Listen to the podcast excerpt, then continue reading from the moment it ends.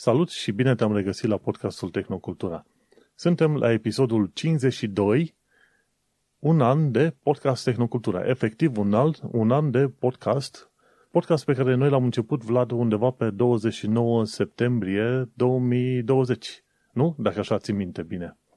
Da, salut, Manu. Uh, la mulți ani, în primul rând. Um, așa e, se împlinește exact un an de când am, uh, de când am început cu podcastul ăsta. Parcă nu vine să cred cum a trecut timpul.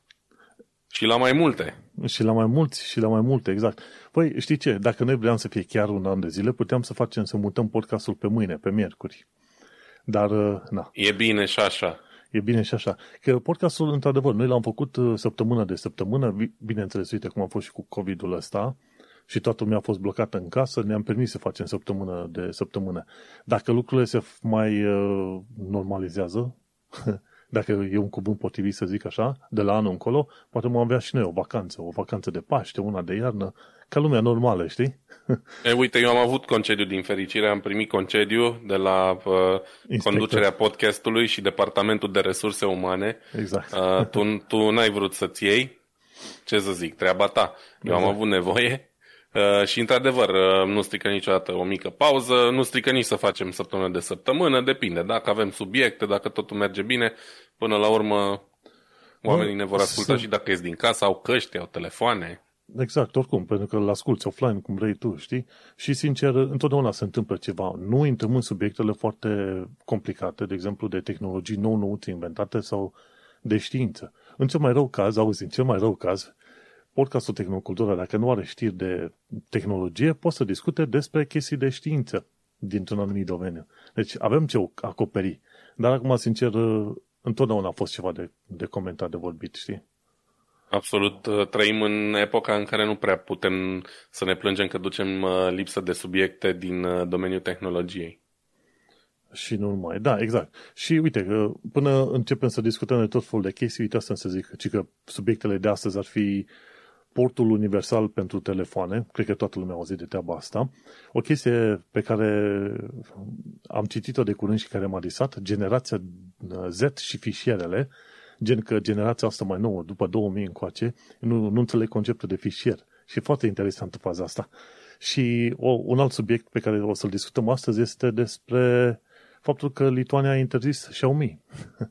cel puțin uh, pentru instituțiile publice, știi? Și e o discuție pe care putem avea și pe acolo.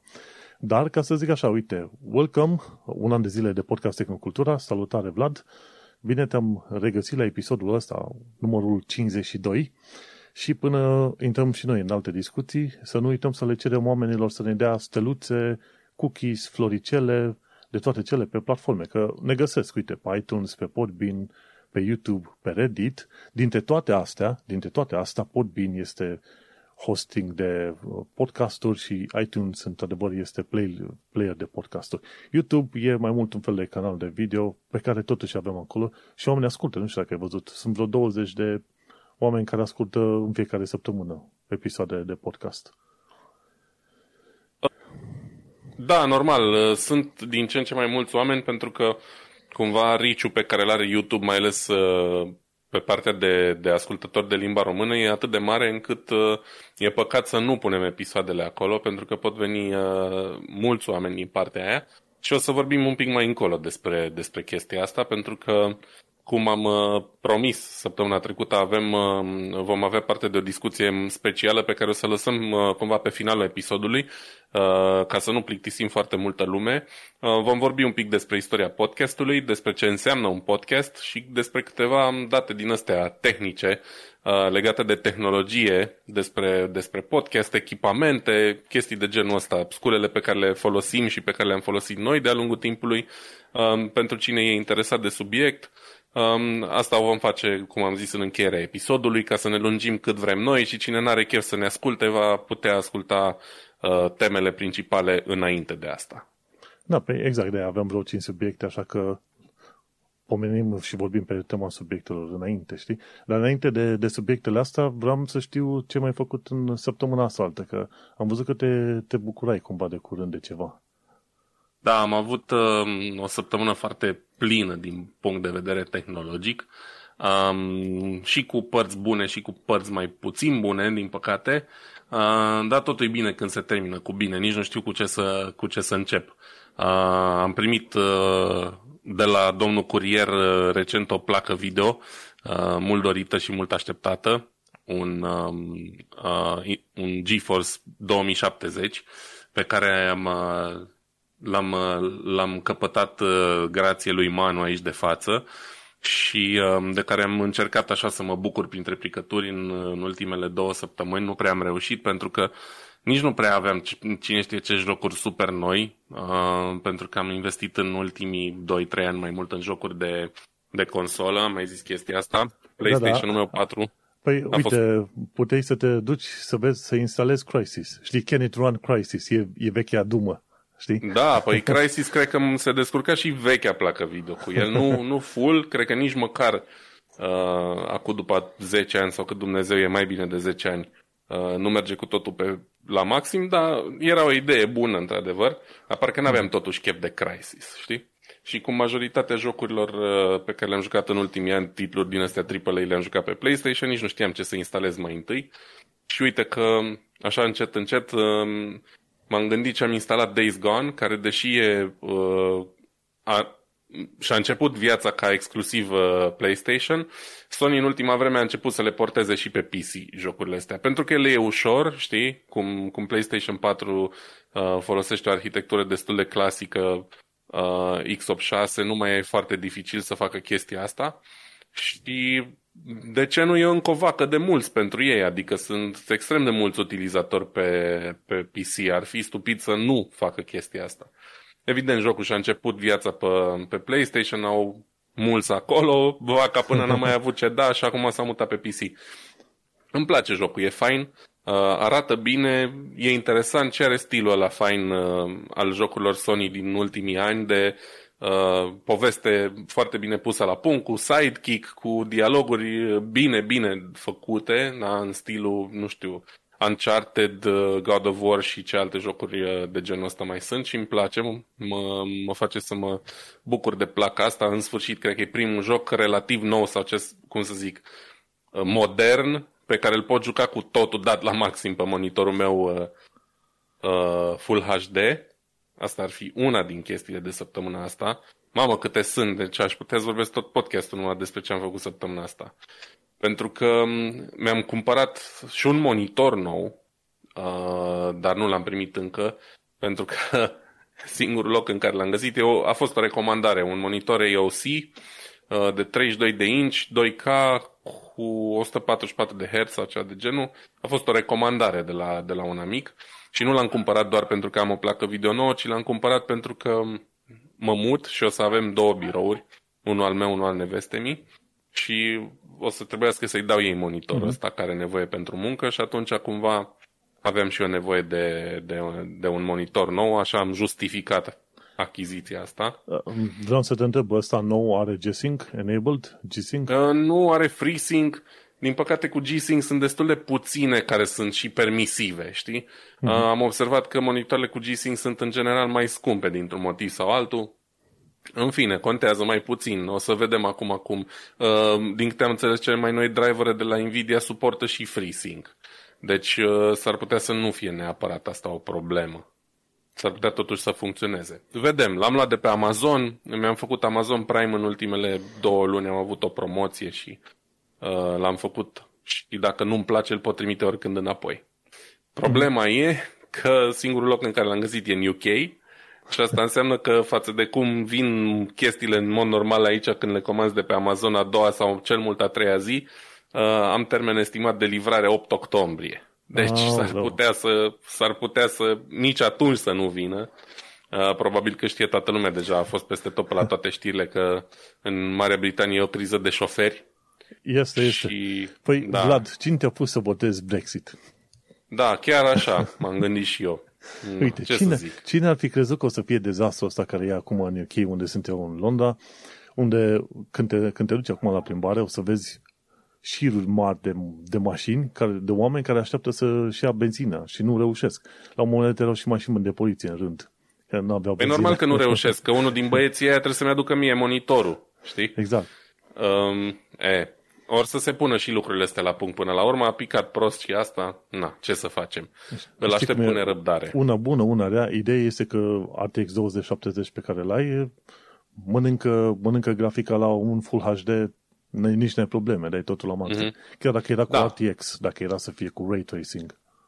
Păi, um, uite, la Days Gone, de exemplu, uh, am V-Sync-ul activ pentru că nu are rost să nu-l am activ, știi? Limitez frame-urile la 60 de frame-uri pe secundă cât duce monitorul ăsta și placa video cu totul la maxim e undeva la 40% utilizare, știi?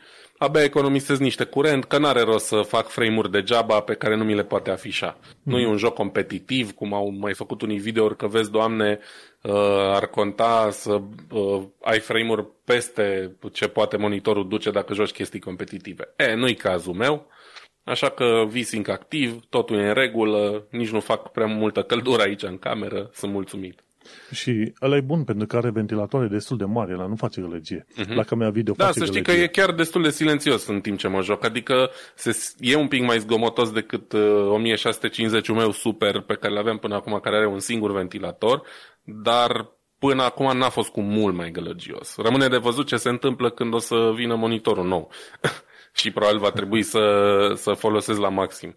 Va face mai multă gălăgie, dar să știi că nu e enorm de mult. Uite, eu am uh-huh. luat de curând, am spus că am picat uh, în capcana tentației și până la urmă am luat un uh, RTX 3080 cam scump așa, adică am dat și eu 1100 de lire, dar în mod normal oricum, dacă prețul ar fi 700 de dolari pentru o placă video, să zicem, în UK ar fi ajuns cu tot felul de taxe adăugate undeva pe la 800, pe la 800-900, știi, cu taxe de import și ce vrei tu. Da. Deci diferența nu e enorm de la 900 la 1100, deși este destul de mult să zici că plătești banii aia pentru o placă video. Dar asta pe care l-am luat face gălăgie. De când i-am dat drumul, deja mi-a zis partenera, zice, ai luat un avion în casă sau ce? Și face mm. gălăgie. Are trei ventilatoare mai mici și cam asta e problema. Am luat ce am nimerit până la urmă, înțelegi? Își face treaba, nu pot să zic nu, dar dacă ai ocazia să iei plăci video cu ventilatoare mai mari, alea fa- vor face mai mică, gălăgie mai mică.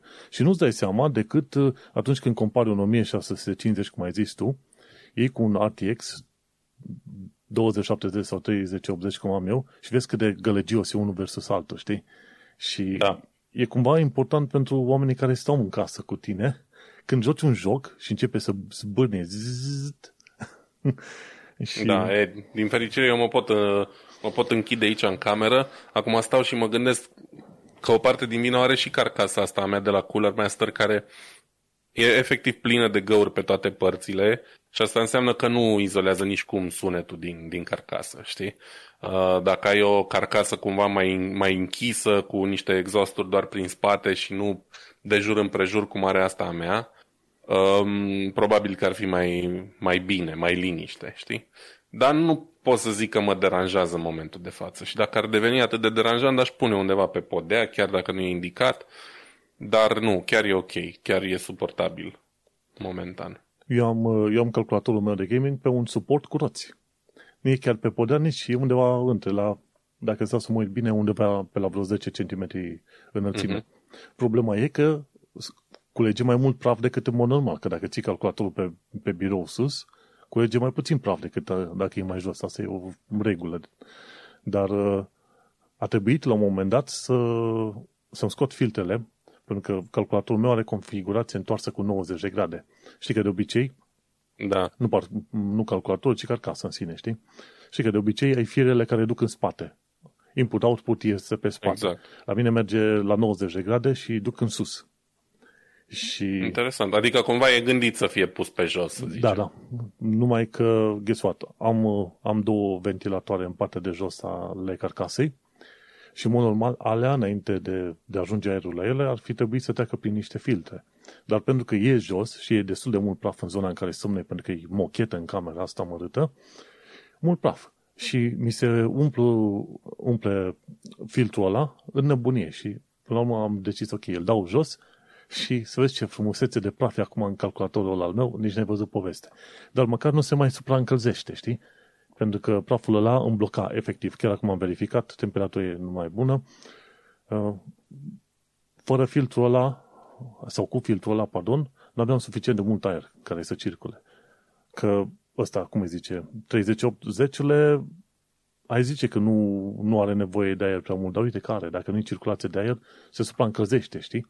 Și știi, da. oricum e o regulă generală, că oricum, uh, oricât de tare s-ar încălzi placa video, temperatura minimă a plăcii video va fi oricum temperatura ambiantă, știi? Și care e treaba? placa video are ventilatoarele alea, scoate căldura din ea și o bagă unde? Tot, tot în cameră. Din cameră ajunge din nou și tot așa. E un uh, positive feedback loop, cum ar veni. În fine, ideea este că placa asta mea video nouă este gălăgioasă. Acolo vreau să ajung. De, vezi că ești pe mut. Welcome. Scuze, da, vorbeam aici. Um, până la urmă o să te obișnuiești și cu ea sau dacă te, te încumeți, poate să încerci să schimbi soluția de răcire dacă chiar o să, o să devină atât de enervantă. Până la urmă, partea bună e că ai un 3080 totuși. Da. Uh, puține motive de a ne plânge aici. Mă uitam și eu acum la carcasa mea că nu prea are praf așa. Înăuntru nu e chiar deloc. Am deschis-o când? Când am schimbat placa video acum vreo săptămână jumate. Stă chiar bine. De desubt, pe, pe filtrul de dedesubt care dă direct în, în sursă. Acolo e un pic mai mult praf, dar nimic de speriat. În rest arată binișor așa. Uh, sunt mulțumit de carcasa asta mea mică de la Cooler Master, adică mică față de cum sunt multe alte carcase, că eu asta am vrut una mai compactă. Și a, a încăput și placa asta video cumva Știi, aproape eu la chiar asta îmi făceam grijă, zic, mă, îți trimit, îți, îți trimit placa video, dar nu știu dacă ți încape pe acolo. A încăput, a încăput. Nu, e gândită, adică nu e atât de mică carcasa, e un, nu știu, cred că un midi tower aș putea să-i zic, e mai lată decât erau carcasele odinioară, pentru care în, și în spate un panou unde poți să faci un pic de cable management și am făcut și eu uh, cât de bine am putut și ca lungime e, e suficientă, adică încape fără mm-hmm. probleme. Auzi, dar o întrebare de bun simț așa. Cât timp ai stat să cureți praful din uh, calculatorul ăsta al tău când l-ai desfăcut? Și de, cât, de, cât, de des cureți, cât de des cureți tu praful în calculatorul tău? Deci am sistemul ăsta de, zic, un an și ceva, un an jumătate, sau de face 2 ani. Nu mai știu dacă l-am luat la sfârșit de 2019 sau undeva la început de 2020, ceva de genul. Uh, niciodată nu l-am curățat de praf. Uh, o să-i fac niște poze, poate lumea e curioasă să vadă, poate punem pe blog o postare cu build-ul fiecăruia. Chiar nu l-am curățat niciodată efectiv de praf și când am deschis uh, acum să schimb placa video, pur și simplu am scos-o pe aia veche și am băgat-o pasta și nu am atât de mult praf încât să simt nevoia să curăț. Cred că acolo, pe, uh, la filtrul ăla de, de, de desubt, ar trebui să-l curăț, că era ceva praf în el, dar l-am, l-am cam ignorat, știi? Dar uh, pentru că are atât de multe intake-uri, nu a fost o problemă asta până în momentul de față. Uh-huh. Deci chiar se comportă bine. Și și aici la mine e, e destul de mult praf. Bine, unitatea e pe birou, văd niște praf în zona aia, dar nimic, nimic teribil. Nu, știi? e diferit că și pe biroul meu mai apare praful, așa, dar nu e același praf cu ăla care e chiar aproape de picioarele mele, mai ales că fiind mochetă, absorbe destul de mult praf și când calci pe acolo, îți ridici praful și intră frumos la calculator. Am stat, cred că, cred că vreo două ore și ceva, dacă nu spre trei, ultima oară ca să no. curăț din el. Când, când a venit placa asta nouă, 3080, am zis hai să pregătesc uh, lăcașul, ca să zicem așa, plăcii, într-un mod uh, foarte frumos. Și de și cu aspiratorul suflă până mi-am uh, scos plămânii din mine și, bineînțeles, e, un, e acel tip de praf care se prinde de ventilatoare, de elicele astea ale ventilatorului, care efectiv nu se duce decât dacă dai cu pensula sau ceva. Și am avut mm-hmm. și mănușe din asta de praf și inclusiv pensule. Mi-a luat partenera mea două pensule. Alea sunt am și eu de alea, pensule, da, mi-a luat pensule de machiaj. și ah, okay. Una mai mare, una mai mică. De ce? Ca să reușesc să ajung în, în locuri în care nu reușesc să ajungi nici cu mănușa, nici cu pomătupă, nici cu nimic. Și cu pensulele am mm-hmm. reușit să curăț pe acolo. Dar mi-a luat, um, mi-a luat ceva timp. Eu mi-am luat un set de pensule din astea de detailing pentru, pentru auto. Uh, pentru curățat tot așa praful din interiorul mașinii, pe la gurile de ventilație, pe la butoane, tot așa locuri cu multe denivelări și felurite forme unde nu poți folosi uh, cine știe ce alte scule. Și cu alea am mai făcut, la propriu le-am luat pentru mașină, dar sunt multe și n-am nevoie de toate. Uh, și cu alea aș putea să dau. Dar uite, am uitat acum un pic cu cu lanterna în, uh, în calculator, că la mine în cameră e un pic întuneric acum și arată foarte bine. O să-i fac niște poze, poate mâine pe zi, ca să vezi cum arată fără să fi curățat vreodată praful din el efectiv după aproape 2 ani, cred, sau ceva de genul. Chiar bine arată. Foarte bine. O să pun și o poză. Uite, cred că următorul articol pe Tehnocultura ar trebui să fie cu chestiile astea. Pun și o poze, dar nu, nu mai curăț, ci așa cum apare, să vadă lumea în uh, toată splendoarea lui. să fie true. să fie să fie direct pe treaba lui, da. Uh, ca impresie, ca impresie, uh, cum, cum ți se pare RTX 2070? Cât ai reușit să joci cu el? Mai e un pic prea devreme să-mi dau uh, așa o părere definitivă. Evident, e o îmbunătățire clară. N-am jucat Days Gone pe placa video veche, dar um, ce pot să zic? Uite, un exemplu pe care l-am eu mai joc din când în când Dota și pe placa video veche la Dota aveam undeva la 160 de frame-uri dacă dez- dezactivam V-Sync-ul și placa video era la 100% și pe asta uh, Dota e limitat la 240 de frame-uri, deci mai multe nu poate.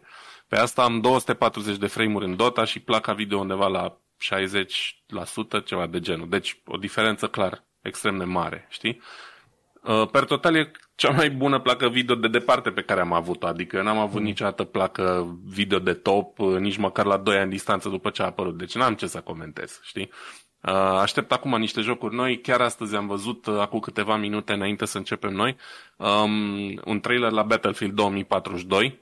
Um, eu cu prietenii mei eram mari jucători de Battlefield, am jucat și Battlefield 4 și Battlefield 1, Pe, jocuri da, destul varianta, de demanding. Varianta de online, nu? Da, da, online. Uh, jocuri destul de demanding cu foarte mulți jucători simultani și așa mai departe și tot timpul am avut probleme în a le juca pentru că nu aveam calculatorul de nivelul respectiv. Dar na, făceam și eu tot posibilul. Și acum să vedem ce se întâmplă cu Battlefield 2042. Pe 8-9 octombrie iese un open beta, nu știu dacă o să prind loc acolo, dar o să încerc. Și dacă jocul e mișto, probabil că o să-l cumpărăm și o să-l jucăm din nou, ca pe vremuri. Uh-huh. Foarte bine. În cazul meu, am luat 3080-le și am zis, mă, încă nu mă pun să joc Cyberpunk până nu iau 3080.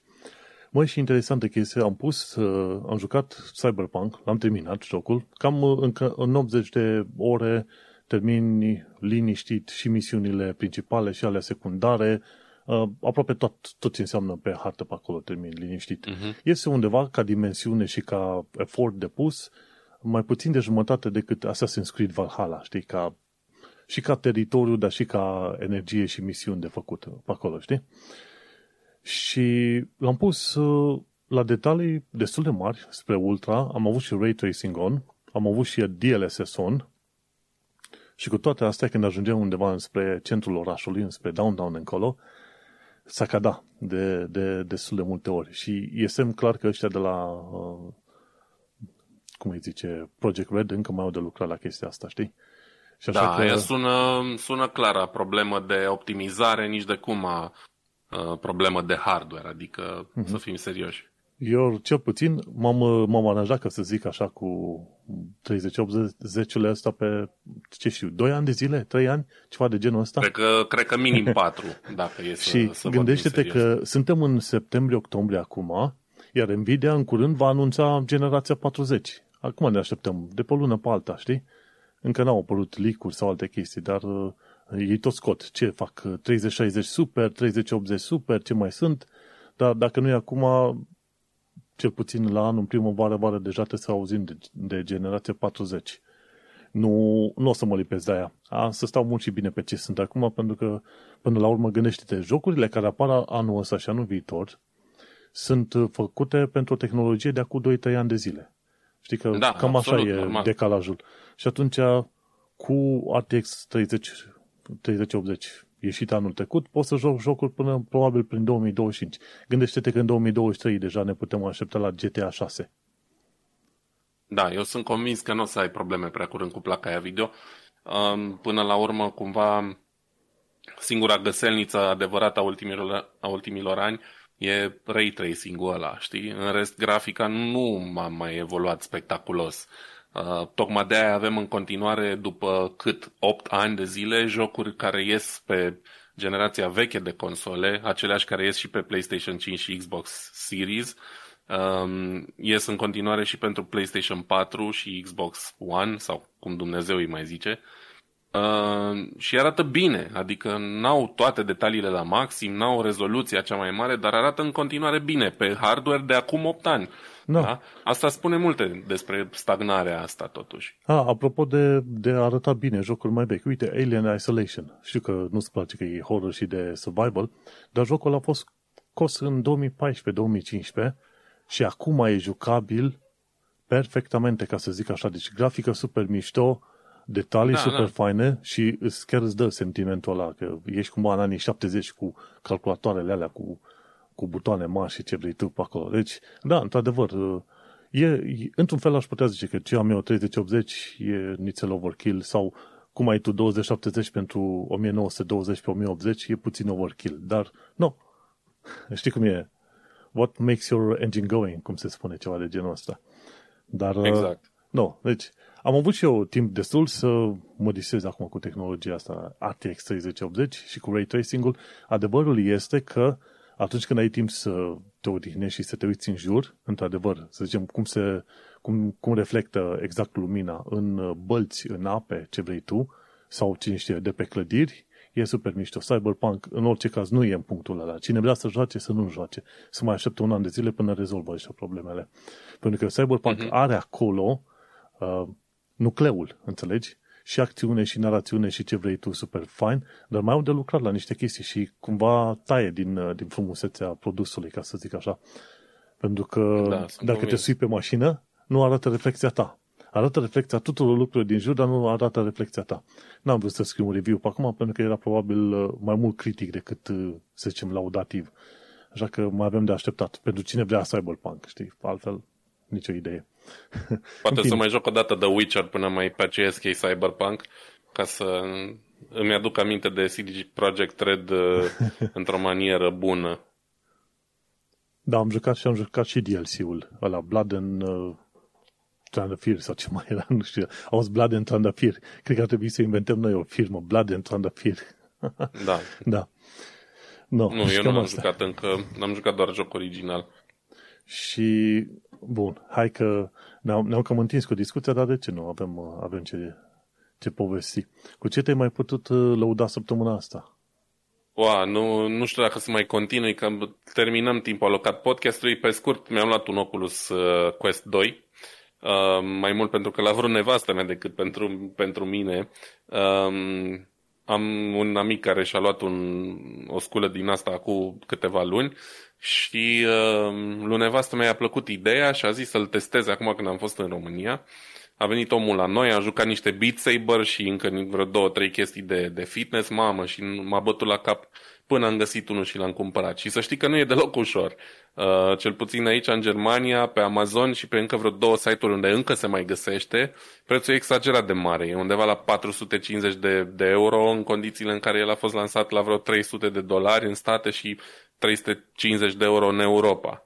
Și am avut noroc să găsesc pe un site din ăsta de mică publicitate, unul nou nouț, încă sigilat și cu factură.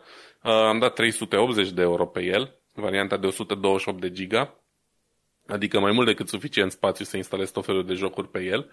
Și um, ce să zic, mi-a trimis omul și factură că nu, e nou în garanție, nu știu ce, și pe factură am putut să constat că a cumpărat 5 bucăți omul meu Uh, la prețul de 350 de euro fiecare. Deci a făcut și el un ban. Mie mi l-a dat cu 385, dar ce să faci, știi? Mm. Adică nu, efectiv nu se găsește.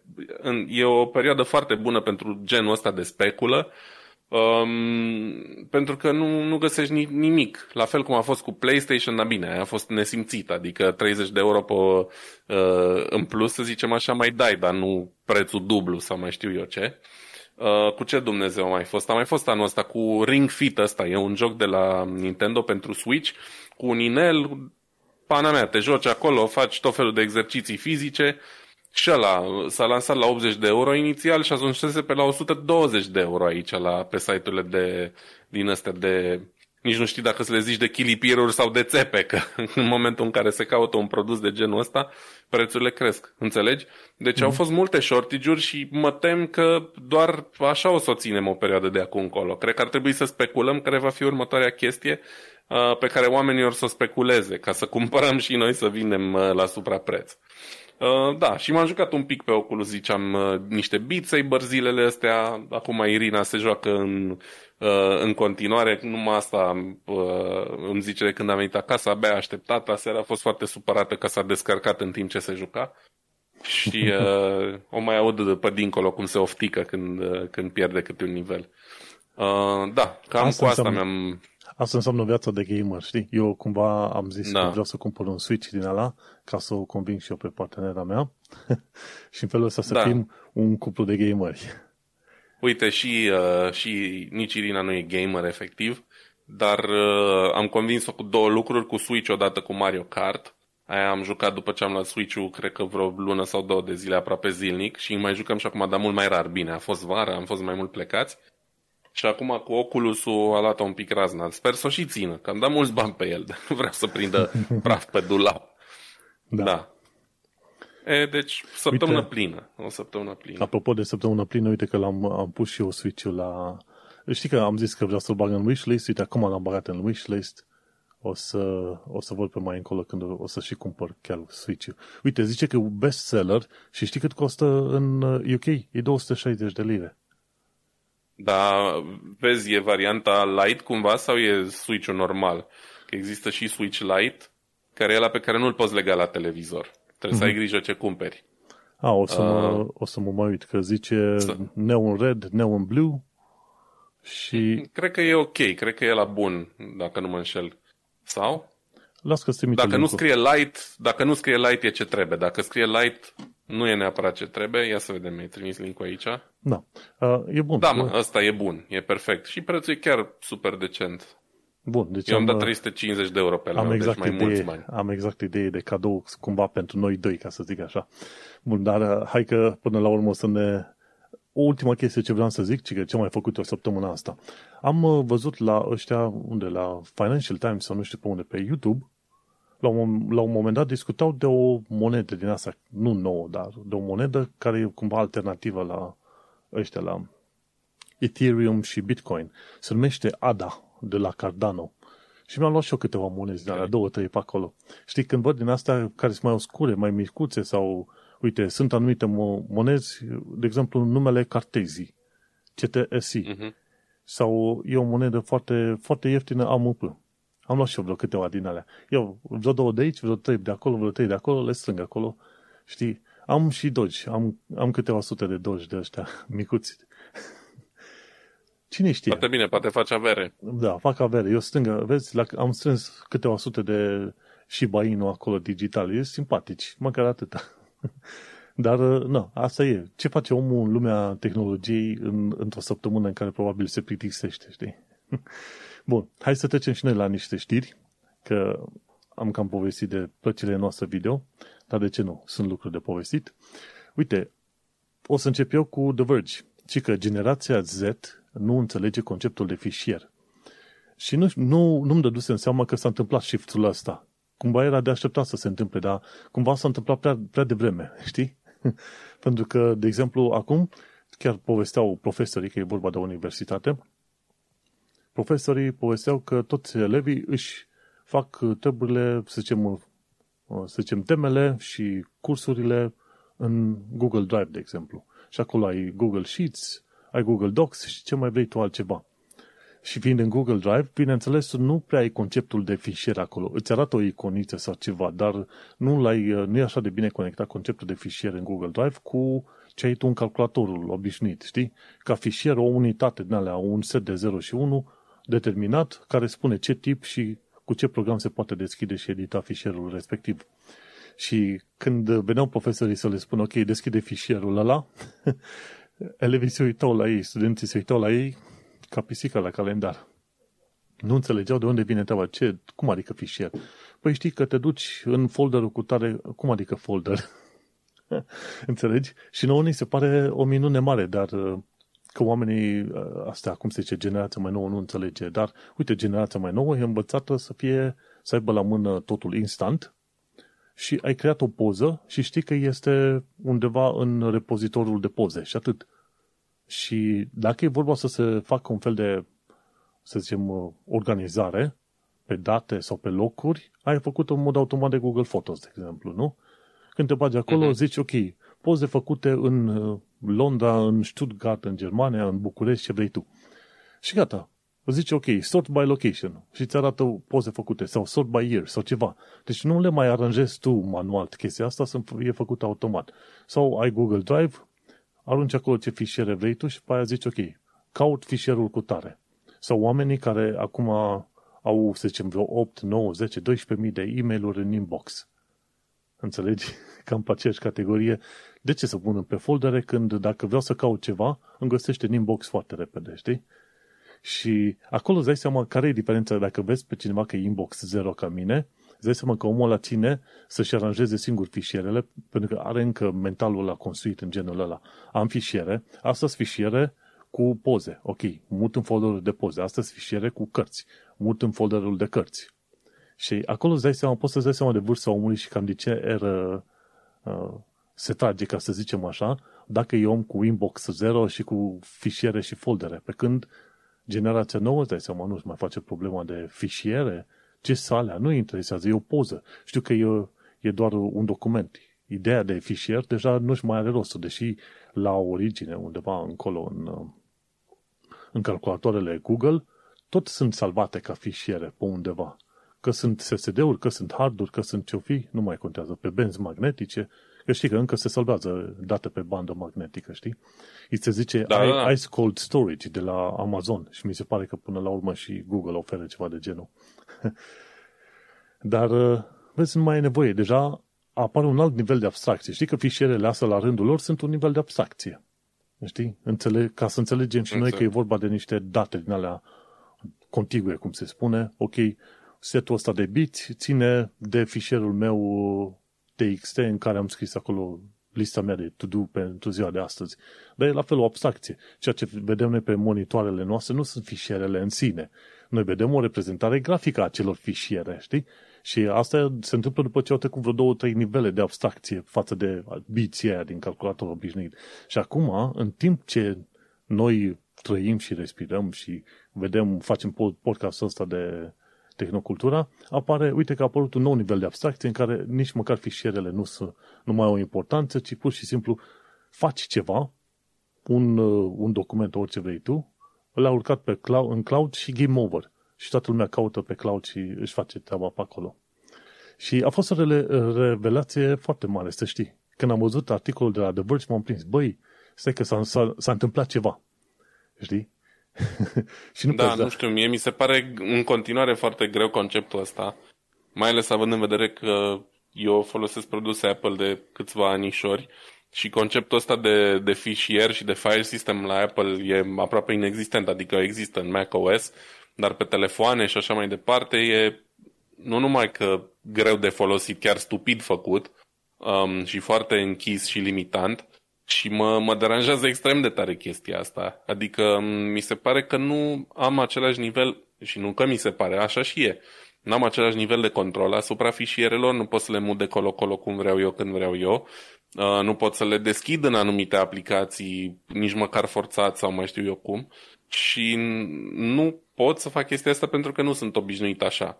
Înțeleg pentru utilizatorii non-power user, să zic așa, Uh, că e mult mai simplu, că nu trebuie să faci toată chestia asta.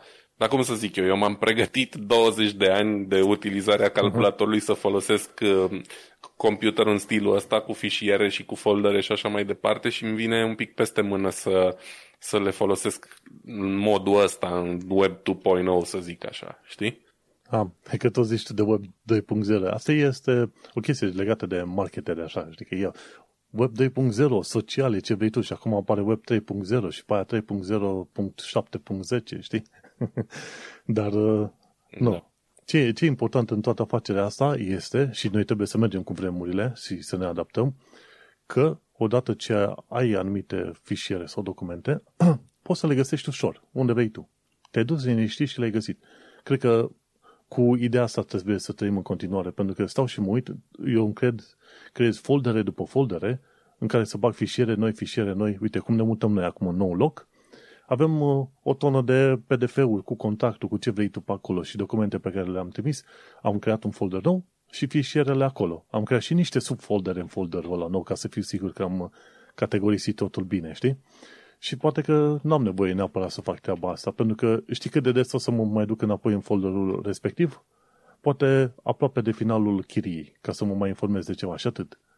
Și atunci te întrebi la, în, în epoca în care trăim, în epoca asta rapidă, ai făcut o poză, e urcată pe internet și un milion de oameni o văd, câtă relevanță mai are să-ți organizezi totul în foldere și fișiere. Ar trebui să vedem, să, să trimitem un uh, survey din asta, un sondaj, să vedem câți oameni care ascultă podcastul ăsta uh, sunt încă legați de conceptul ăsta de fișier.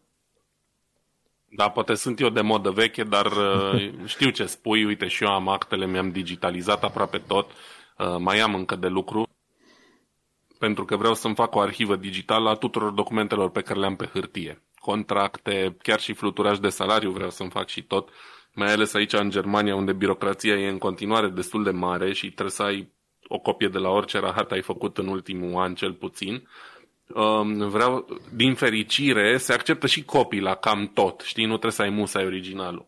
Și vreau să-mi digitalizez toate chestiile astea și să le pun tot așa pe un suport, um, nu știu, chiar și un DVD sau ceva, plus în cloud, plus pe hard, plus mai știu eu unde, pentru că sunt chestii super importante, știi?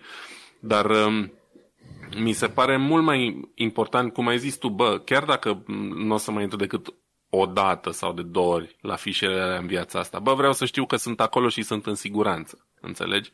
Pentru că nu odată mi s-a întâmplat să trebuiască să mă întorc la niște documente pe care cărora le-am dat prea puțină importanță anterior și să-mi transpir pe aici până dau de ele, știi, cu emoții, că n-am, nu le mai găsesc și risc să pierd bani sau risc să am probleme sau mai știu eu ce, știi?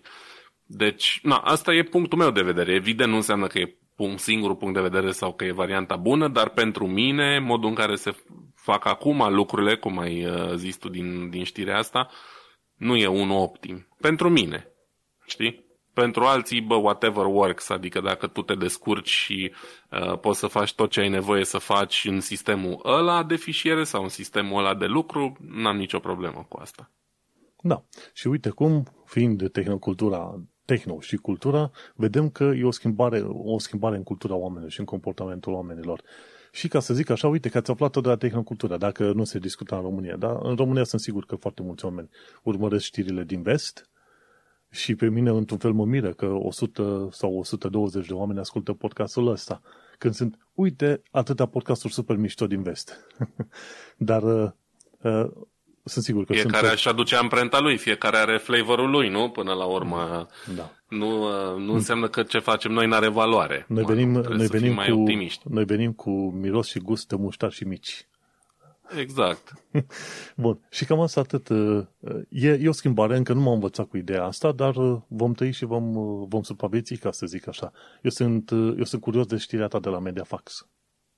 Bun, uite, dacă tot vorbeam de uh, podcastul din vest, um, am, am vrut să fac chestia asta și poate o să încerc să o fac mai, mai des de acum încolo. Uh, noi cităm foarte des surse din, din Occident, dar avem și în România preluări sau uh, articole originale mai puțin, din păcate, dar destule preluări în limba română și pentru că majoritatea ascultătorilor noștri sunt din România, o să încerc să uh, aduc aici în fiecare săptămână cel puțin o știre luată din uh, din România. În cazul ăsta de pe Mediafax, secțiunea lor de tehnologie, iarăși o știre care a făcut uh, valuri în ultima săptămână, uh, și anume faptul că USB-C este foarte aproape de a deveni uh, standardul de, um, de conexiune pentru toate telefoanele smart, uh, tablete, camere, căști, difuzoare portabile, console video portabile și așa mai departe um, într-o propunere prezentată de Comisia Europeană și care, uh, pentru a trece, trebuie aprobată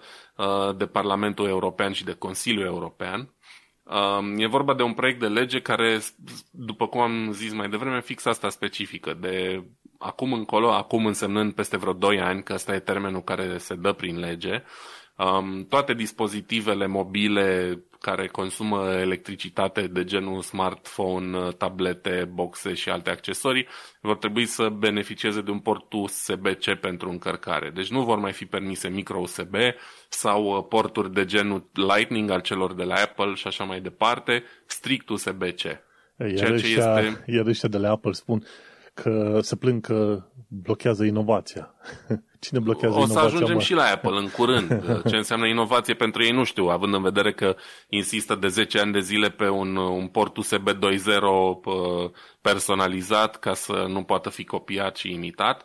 Uh, un port bun, ca și uh, conexiune hardware efectiv, ușurință în utilizare și robustețe, să zic așa, foarte bun de altfel.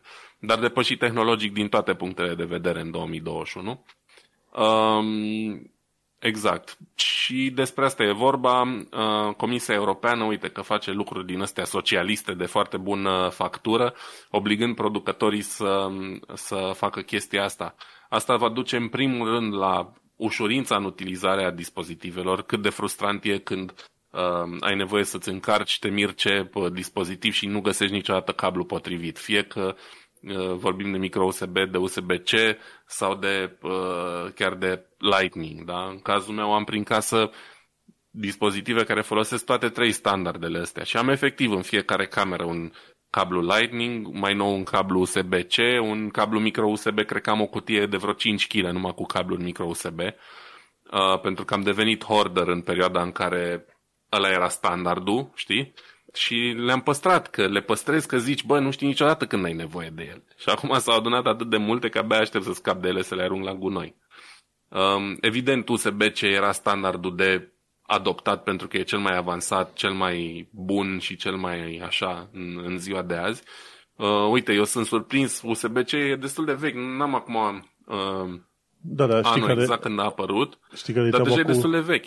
Cu USB-C-ul, nu, nu contează cât de multe date poate să transmite și cum, cât de repede îți încarcă telefonul, mă, dar nu mai are mufa aia tâmpită în care bagi odată, nu-i bine, întorci, nu-i bine, întorci din nou la, la, pe direcția originală și atunci intră înăuntru în mufă. Exact. Nu, ai, da, nu, nu mai ai povestea aia, frate.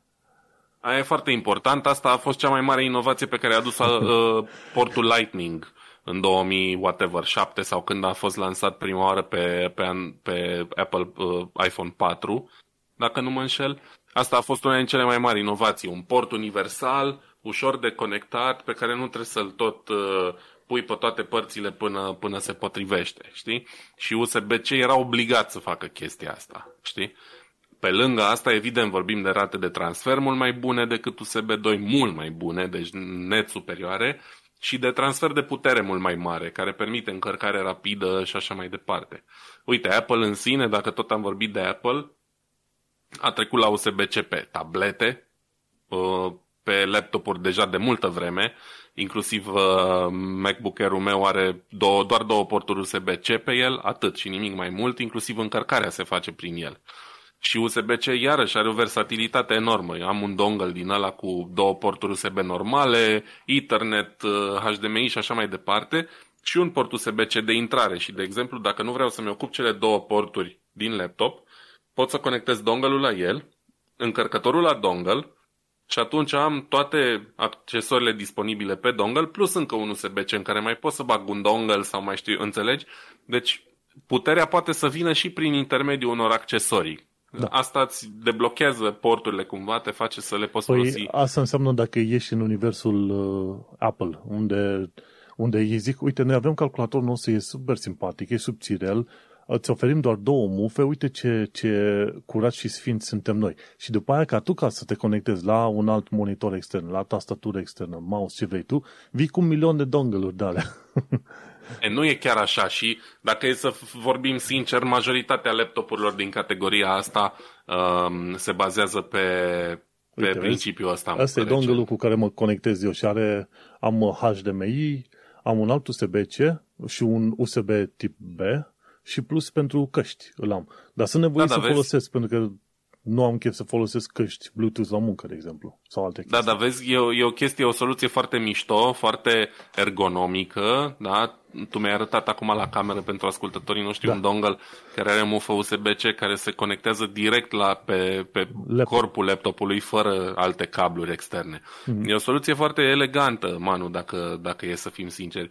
Și ca să fim și mai sinceri, majoritatea computerelor noi din gama asta compactă folosesc aceeași soluție. Deci din ce în ce mai puține laptopuri oferă uh, chiar și un port HDMI separat. Majoritatea or or să facă trecerea asta la USB-C, pentru că oferă extra versatilitatea asta. Și dacă tot am uh, ajuns la punctul ăsta, putem să divagăm un pic de pe subiect și să ajungem la, la laptopul framework. Cred că știi despre ce vorbesc, Cum da? să Care nu? am, Toată l-am mai lumea știe. menționat. L-am Da. mai menționat recent în podcast, da? Păi, Despre Linus a investit vreo 200 de mii de dolari în el. în Exact. proiectul ăla. despre versatilitatea pe care o oferă și faptul că poți schimba mufe între ele, exact pentru că USB-C permite chestia asta, știi? USB-C e un standard foarte mișto și sper să aibă viață lungă cu îmbunătățile de rigoare și să rămână compatibil cu versiunile mai vechi pe măsură ce trece timpul, știi?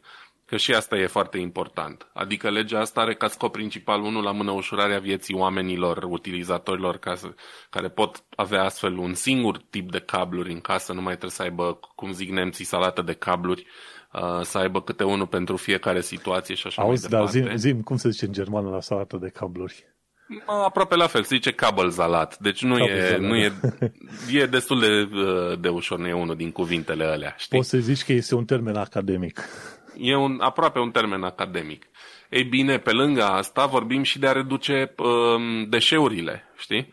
Pentru că vine un standard nou sau un, îți iei un telefon nou și cumva cablul pe care l-aveai nu se mai potrivește sau nu se mai potrivește cărămida aia pe care o bagi în priză din știu eu ce motiv și ajunge la gunoi invariabil, că ce să și faci cu ea? Nu poți să o vinzi, nu poți să o valorifici nici cum. E, având uh, genul ăsta de soluție universală, va fi mult mai bine și pentru mediu și mai ales pentru noi. Și va fi un pas important și cumva o mănușă aruncată în fața uh, companiilor care își doresc nu să standardizeze, ci să izoleze uh, produsul lor de concurență, creând astfel noi portițe de a mai face niște bani și, din păcate, și niște gunoi. Știi? Da, cam asta. O chestie importantă, sper să treacă legea asta și chiar dacă trece, vom mai avea încă 2 ani de zile până să uh, ajungem la, la standardul ăsta, pentru că li se va da tuturor producătorilor 2 ani de zile ca să se alinieze. E normal, nu poți să-i obligi din, de a doua zi. Și că tot vorbeam de Apple, atâta mai zic, um, există șanse destul de mari ca Apple să nu se mai alinieze la standardul ăsta, ci să ofere doar telefoane cu uh, încărcare wireless. Ceea ce sper să nu se întâmple asta, iarăși mi se pare una din cele mai mari tâmpenii, oricât de conf- convenabil ar putea părea încărcarea wireless acum, nu e ceva plauzibil, nu e un standard pe care să-l poți lua cu tine peste tot. Un cablu îl bagi ușor în buzunar, nu se vede, nu-l simți, uiți de el, îl ai tot timpul la tine sau mai știu eu ce. Un charging pad din ăla wireless e o chestie care ocupă mult loc, pe care nu toată lumea o să o aibă nici în viitorul apropiat și uh, nu știu cum să zic, mm, o să fie foarte greu să ai un telefon fără mufe, știi, pe care să-l poți încărca doar wireless. A, nu mai zic. Ok, au făcut chestia asta cu MagSafe-ul lor, știi, în care încărcătorul wireless rămâne atașat de telefon. Pentru că în cele mai multe situații, în momentul în care iei telefonul în mână, înseamnă că el părăsește încărcătorul ăla și atunci nu se mai încarcă. Pe când, când ai cablu conectat, poți să folosești telefonul în continuare și așa mai departe. Deci, nu știu, nu m-ar, nu m-ar mira, eu sper să nu o facă pentru că mi se pare o prostie în continuare chestia asta. Sper să își bage mințile în cap, mai ales ca USB-C pe practic toate celelalte dispozitive pe care le vând în afară de iPhone. Da, deci pe nu e așa iPad. o mare chestie. Dacă era discuție că, uite, pe iPad, de exemplu, au chestia asta, USB-C. Absolut pe toate. Doar iPhone-ul a rămas cu standardul ăsta învechit. Nu. E foarte bine. Și uite, eu într-un fel mă bucur că România fa- este membră a Uniunii Europene, pentru că odată cu valul mare al Uniunii de schimbare, bineînțeles și România are de beneficiat. Tot ce trebuie să facă e să fie în căruță. Știi? Că până la Da, urmă categoric. se, greul se face acolo, la greul se ba- face în Belgia, mi se pare. Așa că oarecum în viitor o să ne putem bucura și toți, efectiv. Deci chiar dacă face pe Uniunea Europeană, tu îți dai seama că Apple până la urmă va fi obligat cumva să schimbe pen, pentru toată lumea. Pentru că Uniunea Dar nu se pune Europeană... problema, dar nu știu de ce n-ar face-o. Adică mi se pare stupid în continuare. Ba da, știu de ce n-ar face-o. Au avut designul ăsta preluat de generația trecută, da? Designurile anterioare, mm-hmm. hai să zicem că erau un pic prea devreme încât să, să fie neapărat Da. uh, adoptarea uh, USB-C, pentru că nu o adoptase nimeni cu adevărat. Mai erau aici și acolo câteva telefoane, dar, de exemplu, nu toată gama Samsung le avea, cu 2 ani mă refer, sau 3. Nu toată gama Samsung era pe USB-C, nu era toată gama whatever pe USB-C. Dar în ziua de azi, cel puțin în 2021, singurul motiv pe care îl văd eu pentru că au păstrat Lightning, e pentru că au folosit designul de anul trecut, care suporta tot Lightning. Și a fost o economie de bani. Dar Apple de obicei după 2, maxim 3 ani schimbă, umblă la design, schimbă designul și atunci următoarea generație n-au niciun motiv să nu folosească USB-C, știi? Că probabil nu vor mai arăta la fel telefoanele și atunci automat poate să redeseneze mufe, tot ce vor ei, dacă vor. Și vor avea, uite, că acum vor avea motiv să zică, uite, dăm iPhone 14, că acum ar fi 14, nu? Care urmează. E 13. Da. Acum ar, ar urma 14. Uite, iPhone 14 îți oferim cu USB-C. Am schimbat designul pentru tine, pentru că nouă ne pasă de tine utilizatorule. Deci, efectiv, nimeni nu ar avea de ce să comenteze la chestia asta.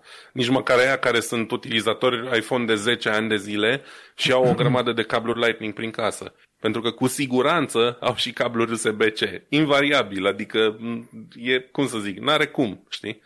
De la o altă chestie pe care o folosești, de la un Switch, de la un Oculus, de la un, nici nu știu, un alt telefon, de la niște căști Bluetooth, cu siguranță găsești un cablu USB-C în casă. Deci, efectiv, nu există motive, din punctul meu de vedere, să nu facă Switch-ul ăsta.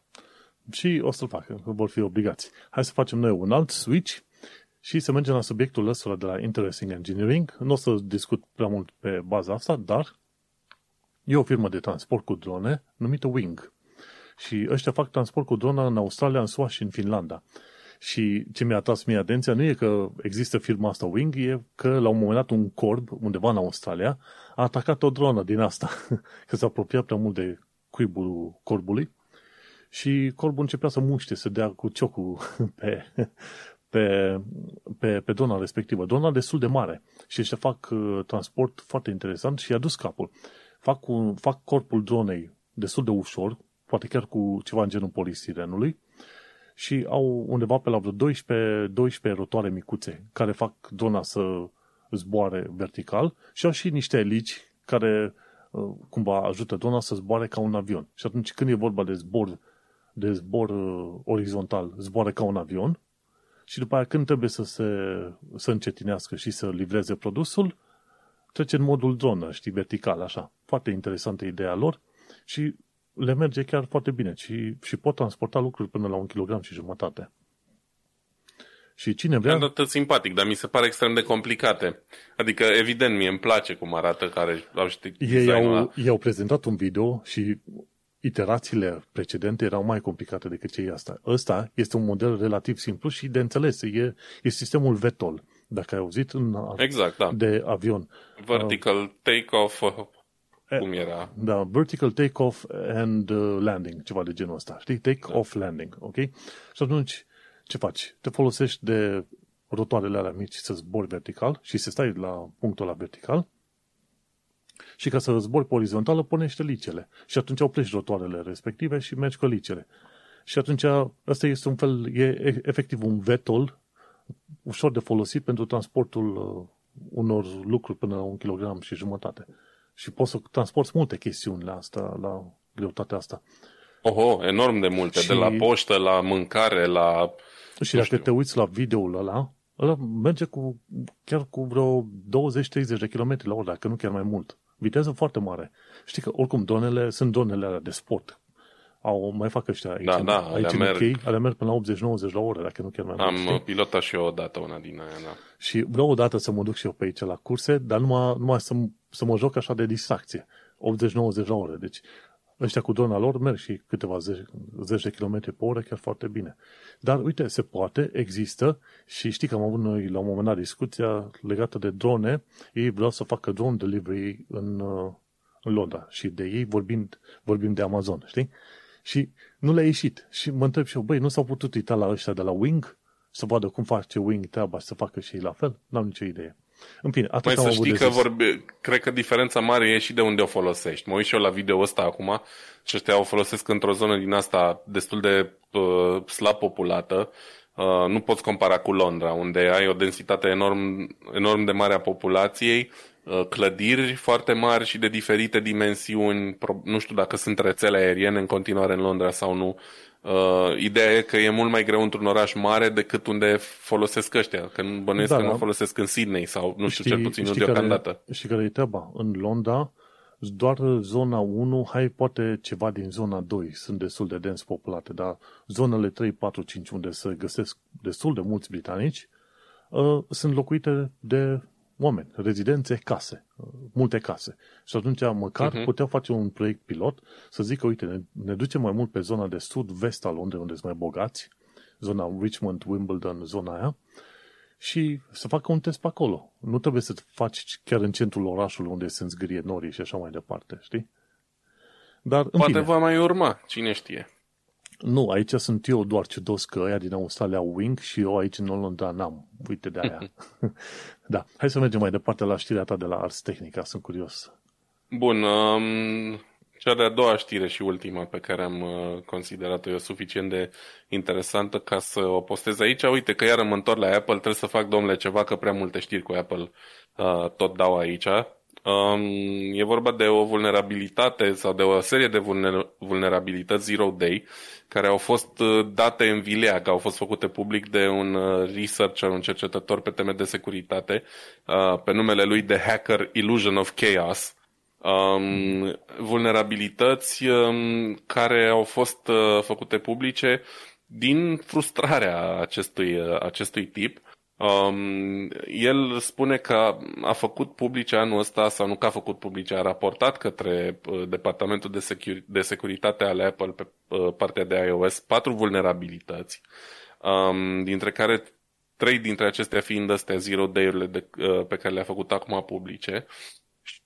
Um, supărarea lui vine din modul în care Apple a tratat uh, prima um, vulnerabilitate pe care, pe care a uh, precizat omul nostru. Aici în articol descrie și cum funcționează vulnerabilitatea asta.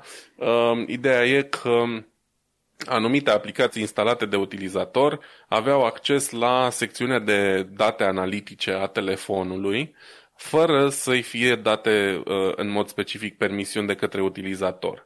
Și de ce e așa nasoală chestia asta? E, uite, se pare că printre datele alea sunt incluse și date medicale uh, de la Apple Watch. De exemplu, ritmul cardiac, uh, probleme de ritm cardiac, gen uh, fibrilația atrială și așa mai departe, chestii pe care uh, ultima generație de Apple Watch le poate detecta. Deci chestii destul de intime, să zicem. Și uh, se pare că, na, după cum zice aici, datele astea erau uh, disponibile cam oricare aplicații care dorea să le acceseze, um, chiar și în condițiile în care era dezactivată funcția de uh, Share Analytics de pe, de pe telefon. Um, el a trimis primul raport uh, către Apple pe undeva pe 29 aprilie. Uh, Apple oh. a răspuns da, deci la începutul anului. Uh, Apple le-a răspuns a doua zi, um, dar n-a mai, n-a mai luat contact cu, cu omul nostru până pe data de 3 iunie, când i-au spus într-un final că urmează să adreseze uh, problema în următorul release. Uh, pe data de 19 iulie a fost lansat softul care, care, a, care a reparat vulnerabilitatea, dar nu a fost listată nicăieri faptul că, că a existat vulnerabilitatea asta reparată. Și în mod normal, în momentul în care apare un bug fix, da, o, o, un patch de genul ăsta care repară tot felul de vulnerabilități, astea sunt listate pentru ca oamenii să știe, bă, uite, în trecut am avut problemele astea pe care le-am reparat și să știe omul ce fel de date ar fi putut avea în pericol. Că poate pentru unii e suficient de important încât să considere că trebuie să facă, să ia niște măsuri pentru, pentru ei în direcția asta. No. Uh, omul le-a scris înapoi, le-a zis, bă, ce ați făcut, n-ați menționat chestia asta în raport. Porma Apple uh, a dat un răspuns din la doi peri că a fost o eroare de procesare și că în următorul update va fi menționată și vulnerabilitatea aia și a venit, uite, și update-ul 14.8 pe data de 13 septembrie și în continuare nu uh, n-a fost uh, menționată problema asta. No, omul nostru s-a certat mai departe cu, cu cei de la Apple, nu s-au înțeles, le-a zis că i-a avertizat că o să facă publice vulnerabilitățile astea. Practic, care e scopul? Tu poate știi mai bine aici decât mine. Moment, oamenii ăștia trimit vulnerabilitățile direct către producători ca ăștia să aibă ocazia să le repare și nu le fac publice tocmai ca să nu le dea idei hackerilor. Dar el a făcut acum fix pe dos pentru că s-a enervat că, că Apple nu vrea să recunoască exact problemele pe care le are și a făcut publice uh, exploiturile astea care na, pot ajunge și în mâini uh, rele, să zicem așa. Hei, știi? vor ajunge, știi? Dar până acolo, hai, da. să, hai să explicăm puțin ce înseamnă și zero day. Zero day înseamnă că e un exploit care este folosit in the wild acum, fără să existe soluție pentru el, fără un patch, fără nimic, știi? Și poate sunt unii oameni care n-ar ști ce e la zero day uh, exploit, știi, sau un bug zero day. Știi? E ceva care e folosit acum, în mod activ, fără să existe o rezolvare la el, în mod precis. Și apoi, modul standard de lucru e în felul următor. Un hacker descoperă un exploit, îi anunță pe ăștia prin sistemul inter- de, de fel uh, interior, de fel firmele astea, Google, Microsoft, ce vor ei, au un portal de securitate pe unde pot fi uh, contactați, știi? Și atunci li se dă un termen de 90 de zile ăstora developerilor să rezolve bugul respectiv, știi? Dacă au trecut 90 de zile și nu s-a rezolvat bugul și nu s-a comunicat nimic de firma originală, atunci hackerul este cumva, este cumva permis să publice faptul că există o vulnerabilitate. Uh, asta nu înseamnă că neapărat ar fi îndreptățit să publice exact pașii și codul care duce la, la, respectiva, la respectivul exploit, știi? Uh-huh. Dar, uh, în principiu, de exemplu, cum au fost mai multe cazuri, Microsoft, de exemplu, a avut câteva situații în care, într-adevăr, a comunicat cu hackerii și a spus, băi, mai dați-ne timp, nu, nu, nu divulgați încă informația asta, mai dați-ne timp că avem probleme destul de mari. Când au vrut să comunice, că au fost și recent niște probleme din astea, cu baguri care au fost raportate la început de an și nici acum nu au fost rezolvate și tipul, tipul ăsta de la Security Now, Steve Gibson se întreba ce se întâmplă cu firme gen Microsoft, care are miliarde peste miliarde peste miliarde și stau pe un bug timp de 7-8 luni de zile, știi, și asta zice, domnule, înseamnă că e, e, e nepăsare mare la ei. Dar asta e altă treabă. Dar procedura e că, de fel, îi dai 90 de zile, tu ca hacker, dacă ăștia rezolvă problema bine, și atunci, dacă nu, poți să publici liniștit. Ideea e că dacă tipul ăsta, cercetătorul ăsta frustrat, a a publicat înainte să treacă de termenul de 90 de zile sau nici măcar n-a informat pe nimeni, asta cumva contravine eticii hackerilor, înțelegi? Și e, e o chestie în engleză numită dick move, știi? Într-adevăr, e supărat pe, pe ăștia de la Apple, dar de fapt tu trebuie să te gândești la industria în sine și poate vrei să faci publice niște informații, dar fără să dai uh, detalii exacte de exploit. Dacă tipul ăsta a dat detalii exacte, atunci s-ar putea ca reputația lui să, să aibă de suferit în viitor și, alo, și Apple, nu, nu zicem nu, dar uh, și reputația lui ca uh, lucrător în uh, câmpul de securitate, știi? Da. Eu, din câte am înțeles aici, el a așteptat perioada necesară, nu? Uh, dacă socotesc eu bine aici. Deci nu cred că a făcut uh, release-ul ăsta mai repede decât ar fi fost cazul. Doar dacă le de asta l-a făcut. Trebuia să le fi și comunicat lor de la Apple. Că dacă au răspuns sau nu au răspuns lor ăia de la Apple, da, e da. altă, altă problemă. Păi le-a comunicat, uite, pe ultima oară când a luat contactul cu ei, deci vulnerabilitatea prima a fost uh, undeva în aprilie, 20 și cât aprilie a zis uh, aici în articol, am pierdut, 29 aprilie, Apoi, pe da, 20 septembrie, uh-huh. da, deci din aprilie până în septembrie cred că sunt 90 de zile. În fine, cred că a făcut totuși ce trebuie făcut, știi? Uh-huh. Doar că Apple a, a întârziat prea mult cu, cu reacția și, și de asta s-a ajuns la asta. Da, acum discutăm de o chestie de a he said, she said, știi cum e certă în cuplu și nu știi cu cine să ții. Da. Pentru că, care e treaba?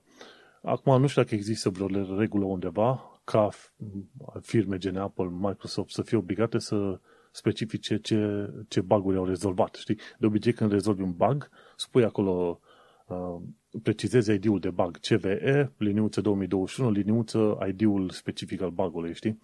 Nu știu dacă în mod uh-huh. obligatoriu, de fiecare dată când se face un patch, trebuie să și listeze toate bugurile posibile. Poate, poate au avut o decizie de business și au zis, mă, nu vrem să listăm bugurile alea, ca să nu dăm cumva de înțeles uh, hackerilor răi că noi știm de problemele alea, știi? Deci ar putea fi și ceva de business la mijloc pe acolo.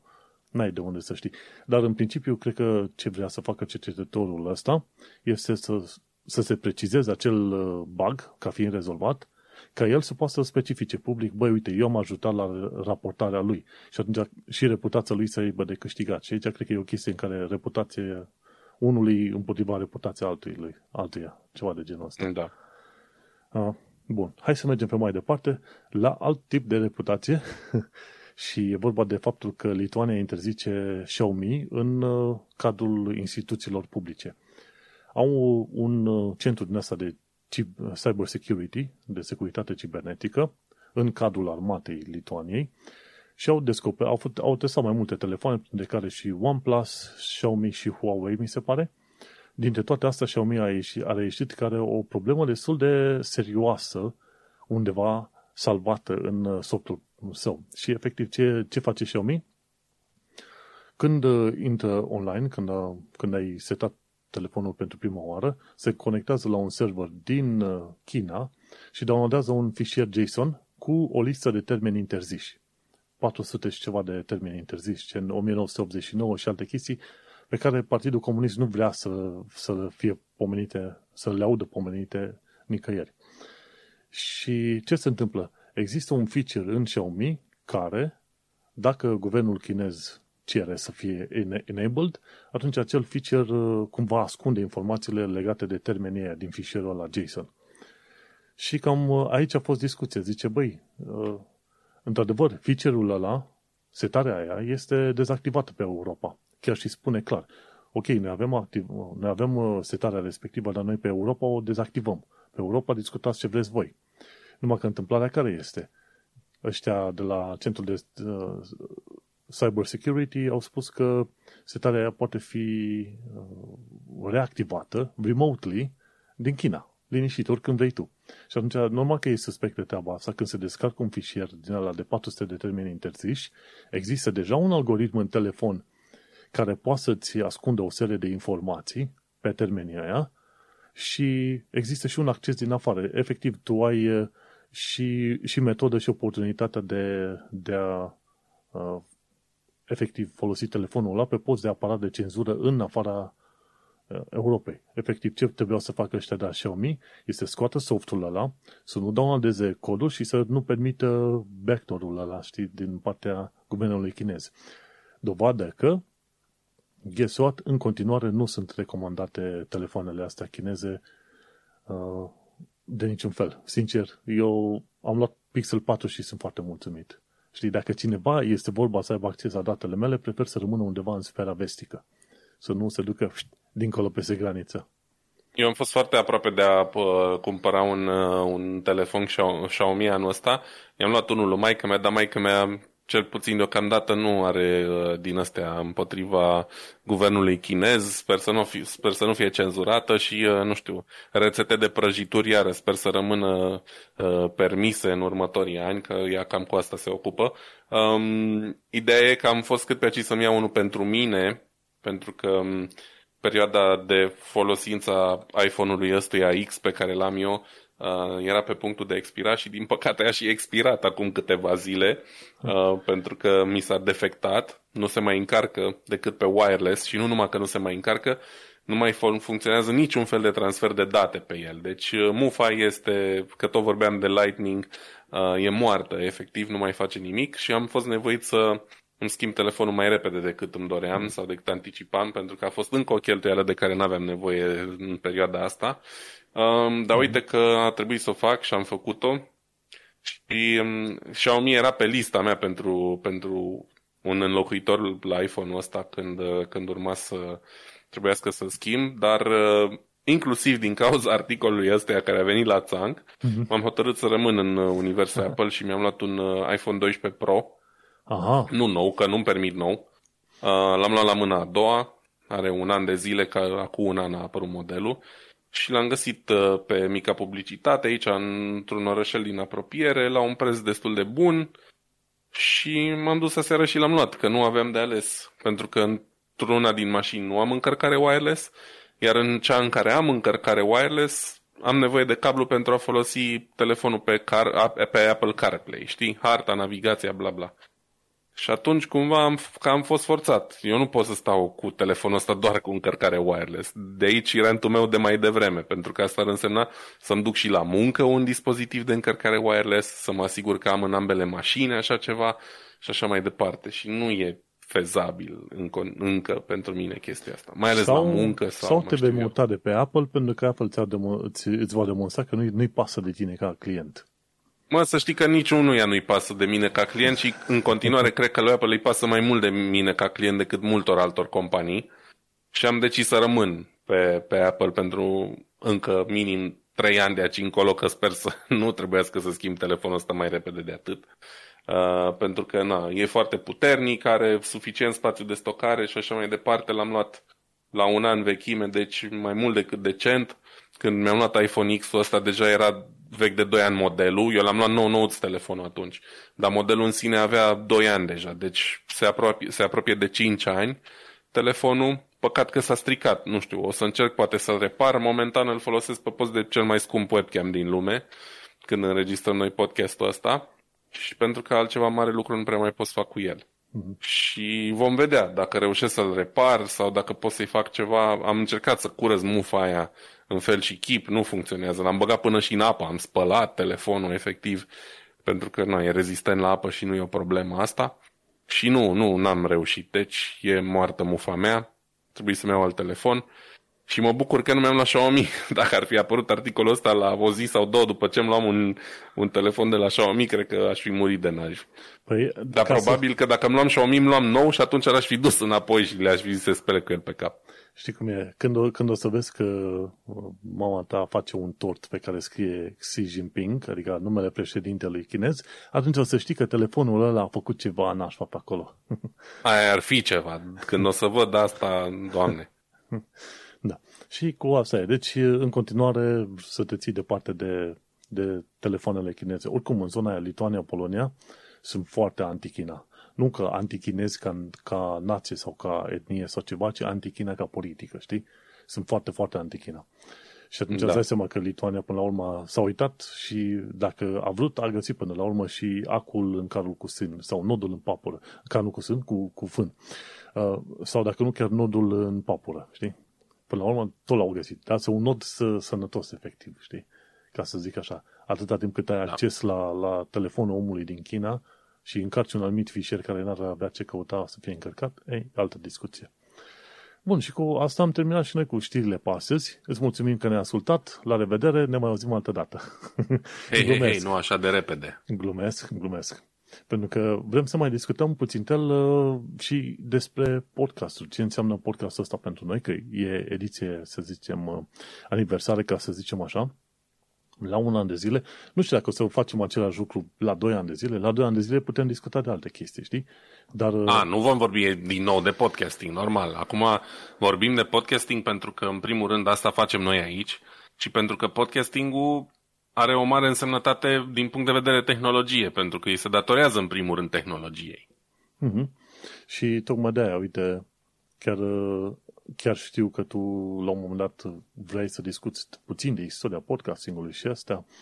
Uh, nu știu acum câtă relevanță are. Eu cred că aș vrea să explic puțin conceptul de podcast, că sunt sigur că oamenii cei mai mulți oricum le înțeleg, înțeleg, dar podcastul ăsta este dat și pe YouTube și poate acolo oamenii nu, nu înțeleg ideea de, sau conceptul de podcast, știi?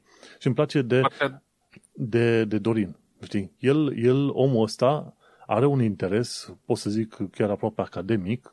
Păi așa, să, să clarificăm cine e Dorin. Vorbim de Dorin Lazar, Stai care este un... Acolo. Ajung și acolo.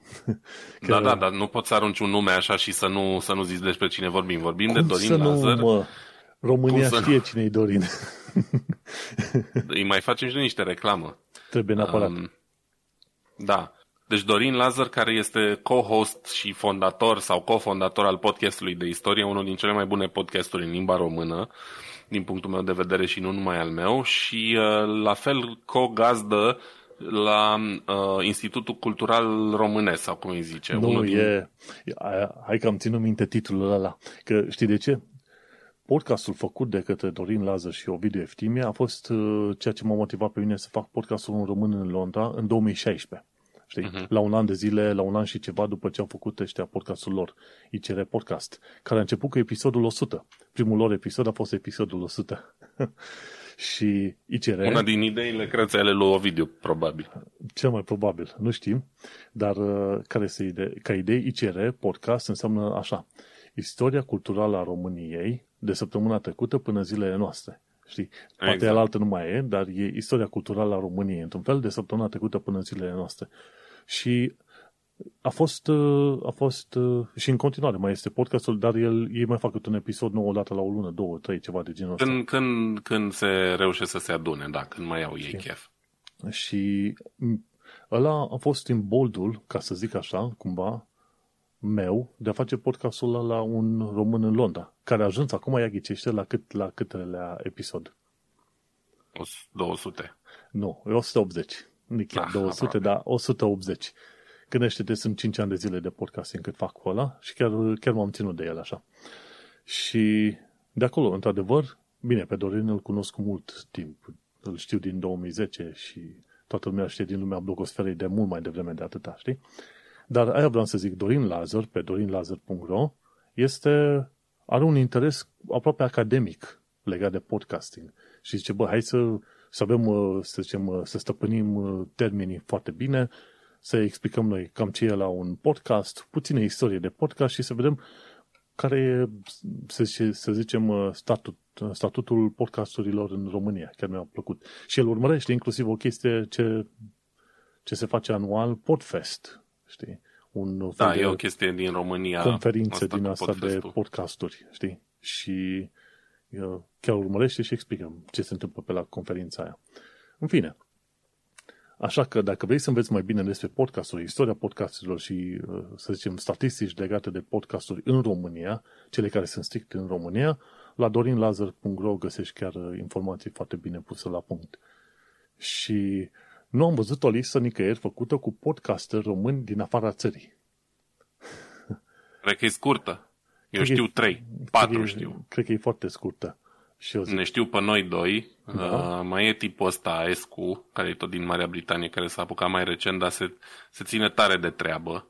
așa? Um, și mai e o tipă, of, îmi scapă cum o cheamă spre rușinea mea, pe care am avut-o și eu invitată la mine la podcast, um, care făcea un fel de podcastul expațiilor în România.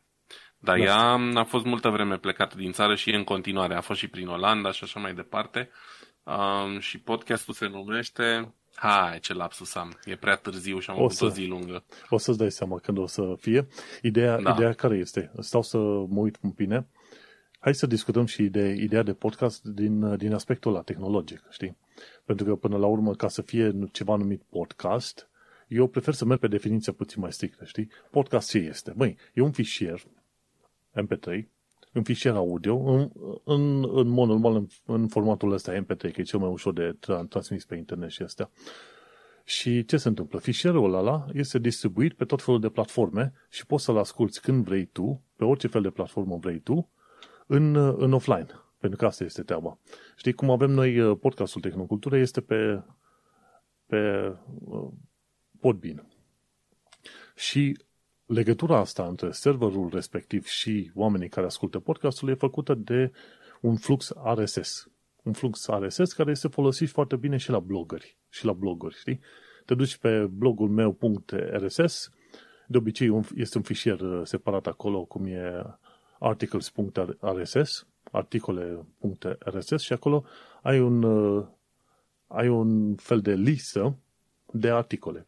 Tot pe același sistem se folosește și la podcasting. Ai un flux RSS care îți listează unde se găsesc cele mai noi episoade de podcast și, bineînțeles, ai un podcast player care se conectează la acel flux RSS și descarcă fișierul în aplicația respectivă și poți să asculti offline după aia, știi? Și atunci, asta e. Eu, eu cumva țin în continuare la stilul ăsta strict de a numi podcastul. Este, până la urmă, un sistem prin care tu poți să asculti o emisiune episodică, eventual, la tine în uh, device, în aparat, în mod offline, fără să fii obligat să fii conectat online, una, și fără să fii obligat să, să folosești un anumit tip de, de program sau o anumită rețea ca să asculti podcastul. Știi? Și definiția asta e chiar aici, dată de Dorin în ce este un podcast. Foarte bine explicat omul. Și ai, ce se face pe alte platforme care sunt proprietary platforms, gen YouTube, Spotify sau alte chestii, alea nu sunt podcasturi pentru că nu îți permite distribuirea pe orice număr de platforme și nu-ți permite urmărirea emisiunii respective în mod offline. Știi? Și asta e o distinție foarte mare. De exemplu, ce există tu Escu Podcast, Escu Cast, este mai degrabă o emisiune pe YouTube și mai puțin un podcast. Știi? Da, dacă e să fim foarte stricți din punct de vedere tehnic, așa e. Doar că denumirea de podcast a fost uh, lăsată destul de liber de către cei care au inventat-o. Cumva uh, a fost popularizată în 2005, în momentul în care Apple iTunes și dispozitivele iPod au devenit suficient de capabile tehnologic încât să um, permită chestia asta și a fost așa um, lansată cu mare tamtam în stilul Apple ca o nouă funcție prin care oricine poate să creeze propria emisiune, să o încarce pe platformă și oricine își dorește poate să, să o asculte.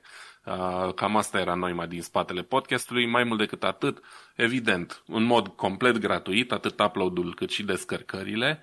Um, probabil că asta a fost gândită de la început ca un fel de concurență hmm. pentru, pentru da, da. Uh, emisiunile radio. Da, aveți, da, a fost gândită ca o concurență, într-un fel, dar nu 100%. Dar să nu uităm că modul în care iTunes funcționează și funcționează dintotdeauna nu este să hosteze fișierele ei înșiși pe serverele de la Apple. Nu. Nu, nu. Ei doar, ei doar uh, ce fac? Am iTunes-ul acum pornit. Ce face? Știe, știe care este fluxul RSS către, ce știu, orice ar fi podcast pe care îl ascult eu și atunci îl verifică de fiecare dată când deschid eu iTunes-ul. Când deschid iTunes, îl verifică fluxul, vede dacă e ceva nou și dacă e ceva nou, atunci descarcă fișierul în mod offline. Și tocmai de aia avem și noi în statistici, vedem că e iTunes și alte chestii. De ce? Pentru că se duc direct la fișierul nostru de pe server și îl descarcă de acolo. Nu-l, nu-l salvează pe serverele Apple, după care să-l redistribuie, să zicem, prin aplicația iTunes. Știi, Acum nu, dar, dar nu știu cum funcționa atunci la începuturi, pentru că podcast în sine și termenul de podcast e o idee inventată de, de Apple. Uh, ideea de fișiere de genul ăsta distribuite prin RSS poate e mai veche, dar eu vorbesc aici strict, strict despre termenul de podcast și ce însemna podcastul în 2005 când în afară de iTunes nu cred că existau alte platforme da, pe care din ce știu eu, ăștia erau, să zicem, firma sau programul care a adoptat conceptul ăsta de podcast. Dar am înțeles da, că și atunci când se discutase de, de adăugarea podcasturilor în feed-ul RSS, știi că inițial nu erau adăugate, știi? Uh-huh. Uh, era o discuție pe baza, uh, să zicem, indiciilor date de iTunes. iTunes au zis, băi, băgați următoarele chestiuni în RSS feed să ne fie nouă mai bine să distribuim astea. Dar ideea exact. de distribuire nu era vorba neapărat, cred eu, acum nu știu exact, dacă înainte iTunes chiar hosta sau iTunes sau Apple chiar hosta fișierele în sine, știi? E o distinție care probabil nu are prea mult rost în ziua de astăzi. Nu, s-ar putea să, f- să fi fost așa sau nu. Ideea e că, evident, lucrurile au evoluat destul de rapid. Uite, vorbim de uh, 6, aproape 16 ani de zile, totuși. Um, la, în primii ani de, de existență ai noțiunii de podcast și așa mai departe, n-a, n-a fost un avânt foarte mare. Um, asta s-a întâmplat destul de târziu, la 9 ani diferență au început podcasturile să iau amploare din asta extrem de mare și un, un aport foarte important a fost adus probabil și de modul în care am, uh, am început să consumăm conținut în perioada asta. Unul la mână pentru că în 2014 smartphone-ul devenise dintr-o excepție deja regula, Um, aproape toată lumea avea un smartphone în buzunar și uh, nu, exist, nu prea mai existau altfel de, de dispozitive. Um, mai mult decât atât, era mult mai simplu și avea opțiuni mult mai diverse de a-ți conecta telefonul um, uh, unul la mână. Da, căști, cred că 2014 deja existau destul de multe uh, dispozitive, uh, căști Bluetooth și așa mai departe, plus conexiunile cu mașina au devenit mult mai facile, tot prin intermediul Bluetooth în principiu. Și mm-hmm atunci oamenii plictisiți sau sătui de emisiunile banale de radio și de uh, aceeași muzică în fiecare oră, au început să asculte din ce în ce mai mult conținut de, de stilul ăsta, pentru că nu era întrerupt de, de publicitate, uh, pentru că era de cele mai multe ori mult mai interesant, uh, pentru că trebuie să spunem că uh, podcast nu înseamnă o emisiune doar despre tehnologie sau doar despre uh, comedie sau doar despre podcast poate să fie de la un show bazat pe povești SF, despre crime și așa mai departe. Și atunci toată diversitatea asta de emisiuni care a apărut între timp coroborată cu evoluția asta tehnologică, mult mai multe dispozitive smart și mult mai multe modalități de a te conecta ba la uh, mașină, ba la tot felul de difuzoare și așa mai departe, a făcut ca oamenii, oamenilor să le vină mai ușor să consume genul ăsta de conținut. Și a luat atât de multă amploare încât podcasturile în momentul de față sunt uriașe. Da? În România încă piața e destul de mică. Există câteva extrem de cunoscute, extrem de, de bine ascultate, dar în continuare e foarte mic față de ce se întâmplă um, în alte părți, evident, raportând strict la vorbitorii de limba română, că noi nu putem să ne comparăm cu un podcast în engleză niciodată, dar proporțional uh, treaba, stă, treaba e destul de la început în continuare în, în România și apar podcasturi zilnic, apar podcasturi noi, dispar podcasturi zilnic pentru că e normal până la urmă.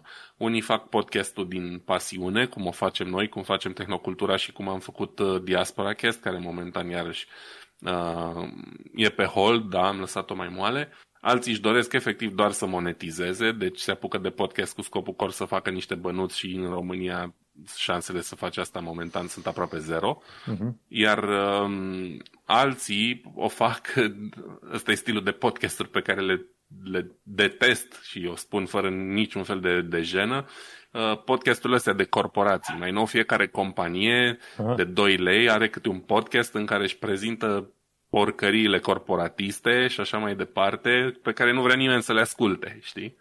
Și ele sunt podcasturile care vor strica piața, ca să zic așa, pentru că vor deveni atât de multe și de, uh, cum să zic eu, nu pot zic enervante, că până la urmă podcastul nu te caută pe tine, tu îl cauți pe el.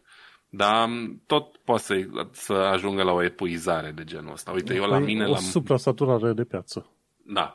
La mine la muncă există la, în Porsche, doar în Porsche și doar pe limba germană, minim trei podcasturi deja din, de care știu eu.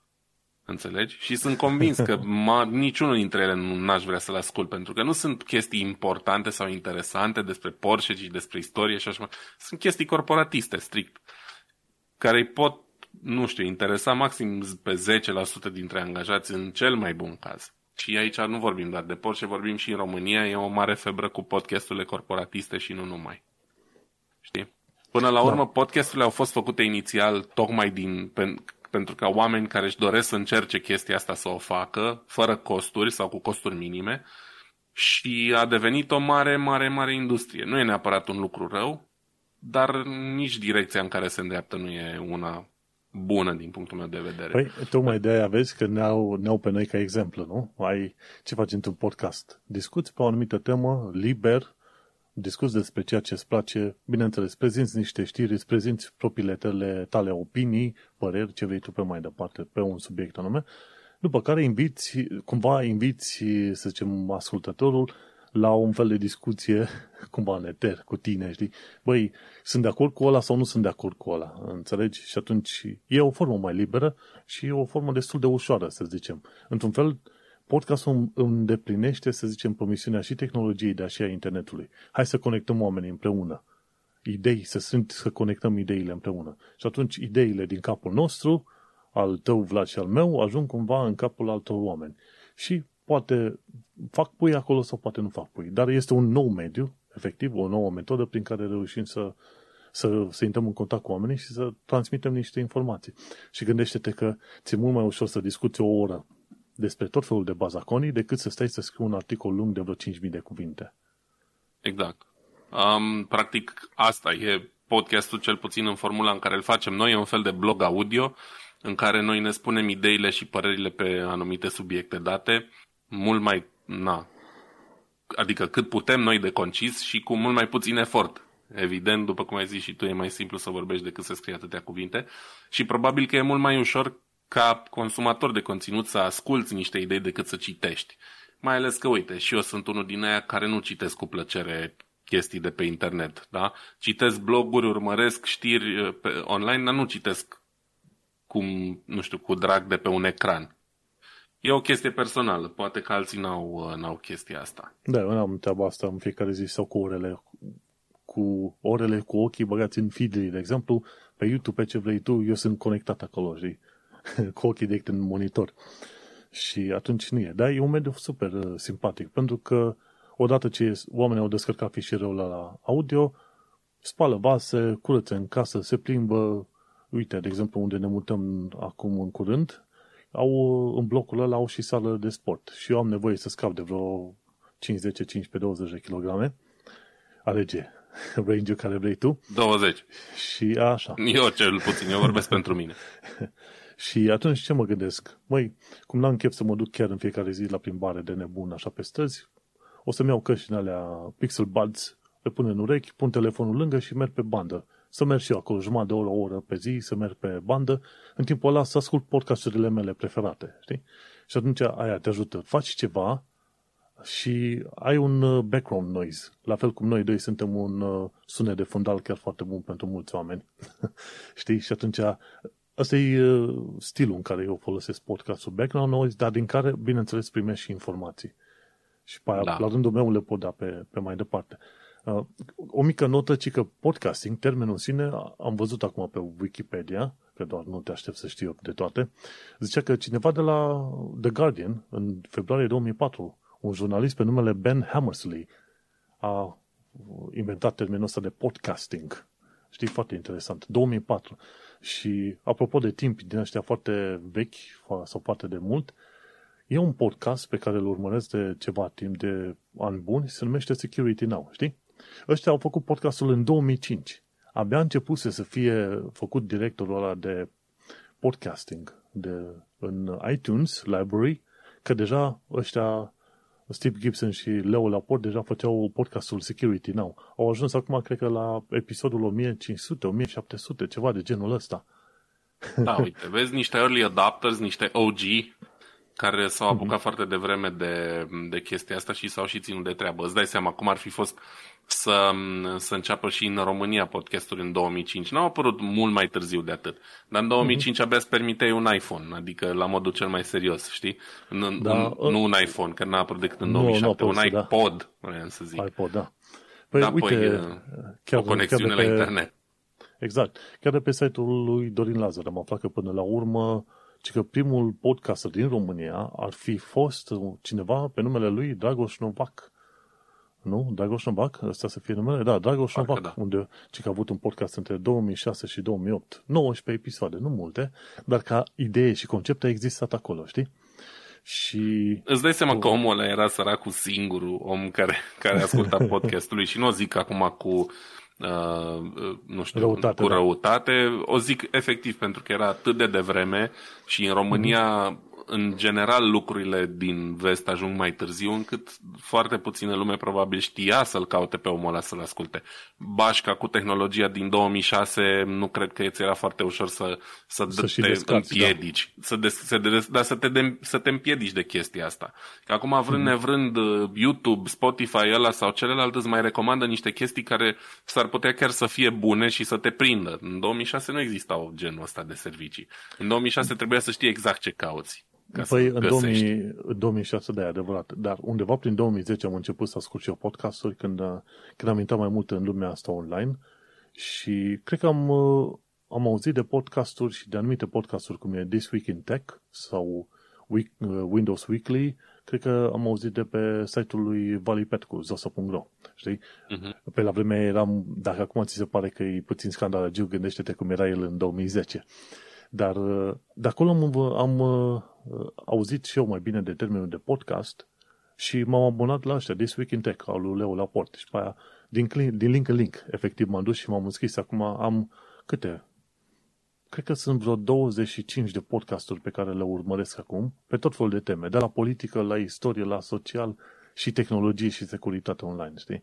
E, e un meniu variat, ca să zic așa, inclusiv retro, This Week in Retro, de exemplu, de care am mai vorbit noi, și inclusiv de programare și development, vreo două, trei, știi? Și în 2010 am început. Și guess what? Tot în perioada aia, prin 2010, au apărut uh, ăștia de la sceptici în România. Nu știu dacă ai auzit de ei. Pe, am auzit, da. Pe 20 octombrie 2010. Uh, Dar nu am ascultat deloc. Ei, ei sunt foarte vechi, da. Nu mai fac așa de multe episoade în ultima perioadă, fac câte un episod la o lună sau ceva, dar ei combat mituri, un fel de Mythbusters, știi? Și încă de atunci făceau treaba asta din, din 2010, uh, de pe 20 octombrie.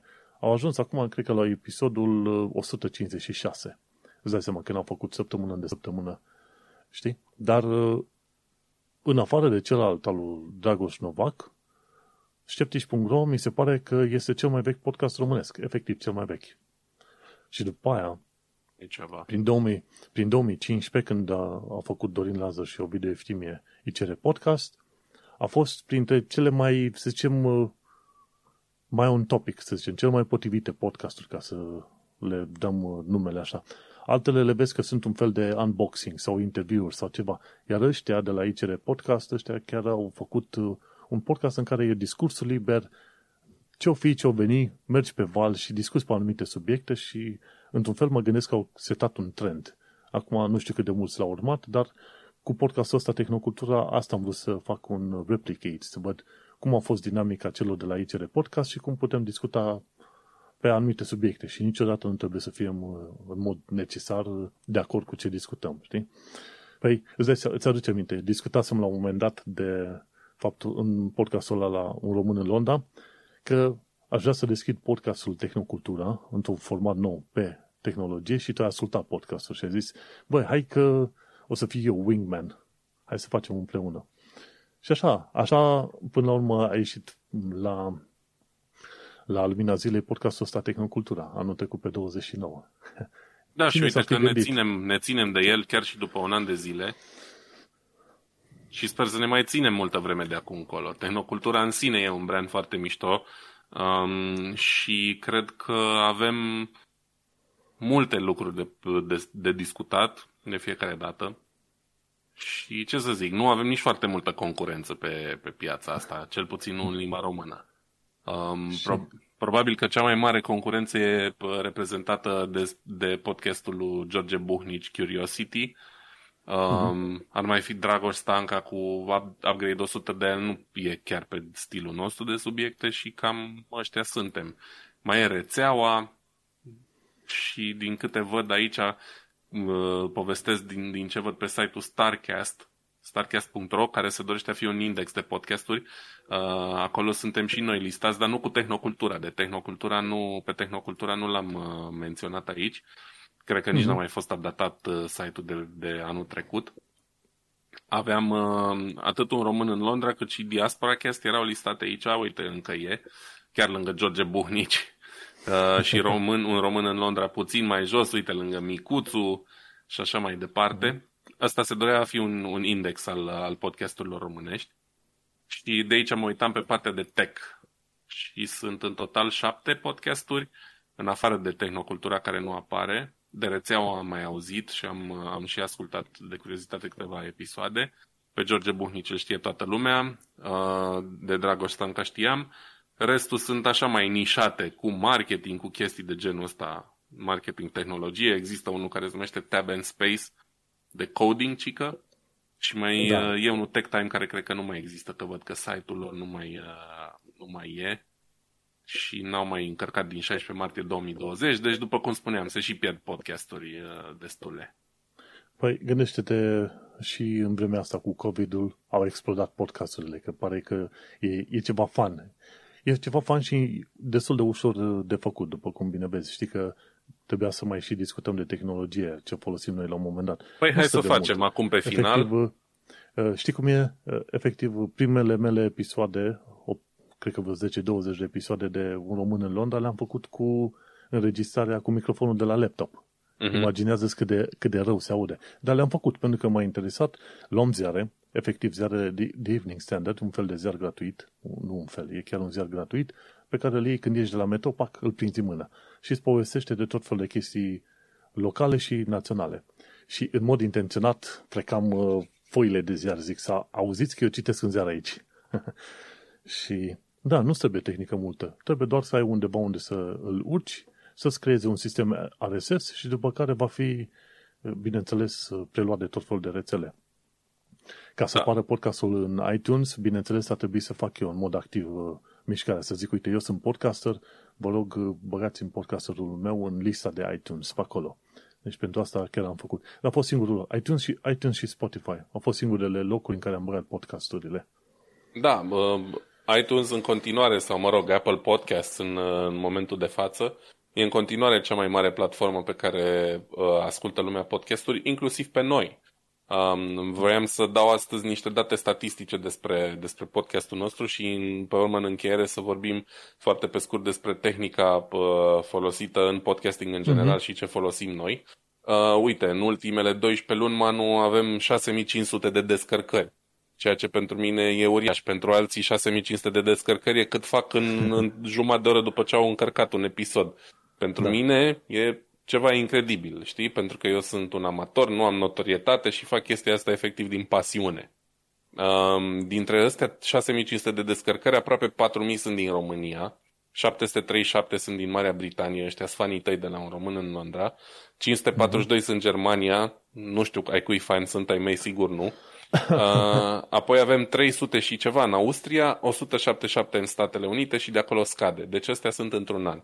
Cele mai da. surprinzătoare, așa, la, ca o anecdotă, uite, am avut un ascultător din Vietnam la un moment dat, unul din Kenya și mm-hmm. unul din Columbia chiar, de fapt nu, ba, ba chiar doi, doi din Paraguay, Azerbaijan și așa mai departe. Oameni care probabil efectiv s-au rătăcit în episoadele noastre de, de podcast.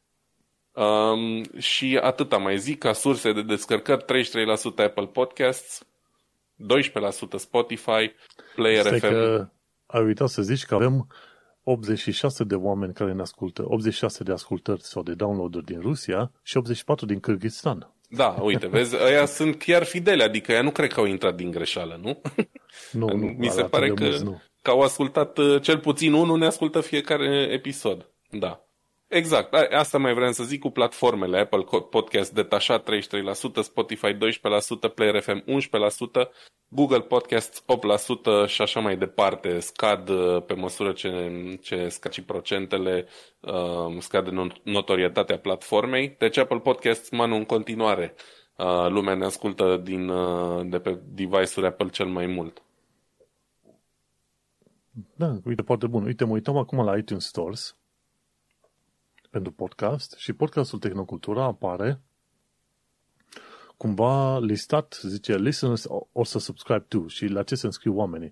On the record, de exemplu, George Buhnici, Mind Architect, podcastul Starea Nației, Cristian Presură, Zest și podcastul de istorie, la fel. Deci apare cumva recomandate împreună, știi? Da, deci Curiosity... suntem într-un club select, aș zice, de podcasturi de calitate. și istoria României Călina. Și astea, da. Uh, exact. Și ca tehnologie nu trebuie foarte mult. Zim, zim tu, tu ce folosești pentru înregistrări?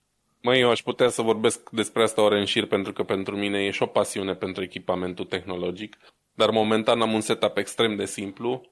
Am un microfon Newer NW7000 pe USB. Este un microfon chinezesc, cumpărat de pe Amazon, după ce am văzut niște recomandări și efectiv cu asta am început, de fapt nu, primele două episoade din Diaspora Cast le-am tras direct pe telefon. Um, apoi mi-am cumpărat microfonul ăsta pentru că nu știam dacă o să mă țin, cât o să mă țin, cum o să fie și nu vreau să investesc foarte mulți bani. Um, ulterior mi-am cumpărat o placă de captură Scarlett 2i2 uh, um, și un microfon. A venit într-un bundle cu un microfon, tot Scarlett, ceva generic, mai bun decât ăsta, dar nu cu mult. Și ăla era setup-ul meu uh, semi-profesional, să zic așa, cu ăla am activat și în cele două sau trei luni cât am făcut emisiune la Radio.uk, uh, matinalul de weekend. Și am vândut setup-ul ăla pentru că nu prea se pupa cu, cu modul nostru de înregistrare și cu Discord. Tu știi că am avut niște probleme, um, trebuia tot să repornesc, să scot, să bag placa de captură la loc și m-am enervat și le-am vândut.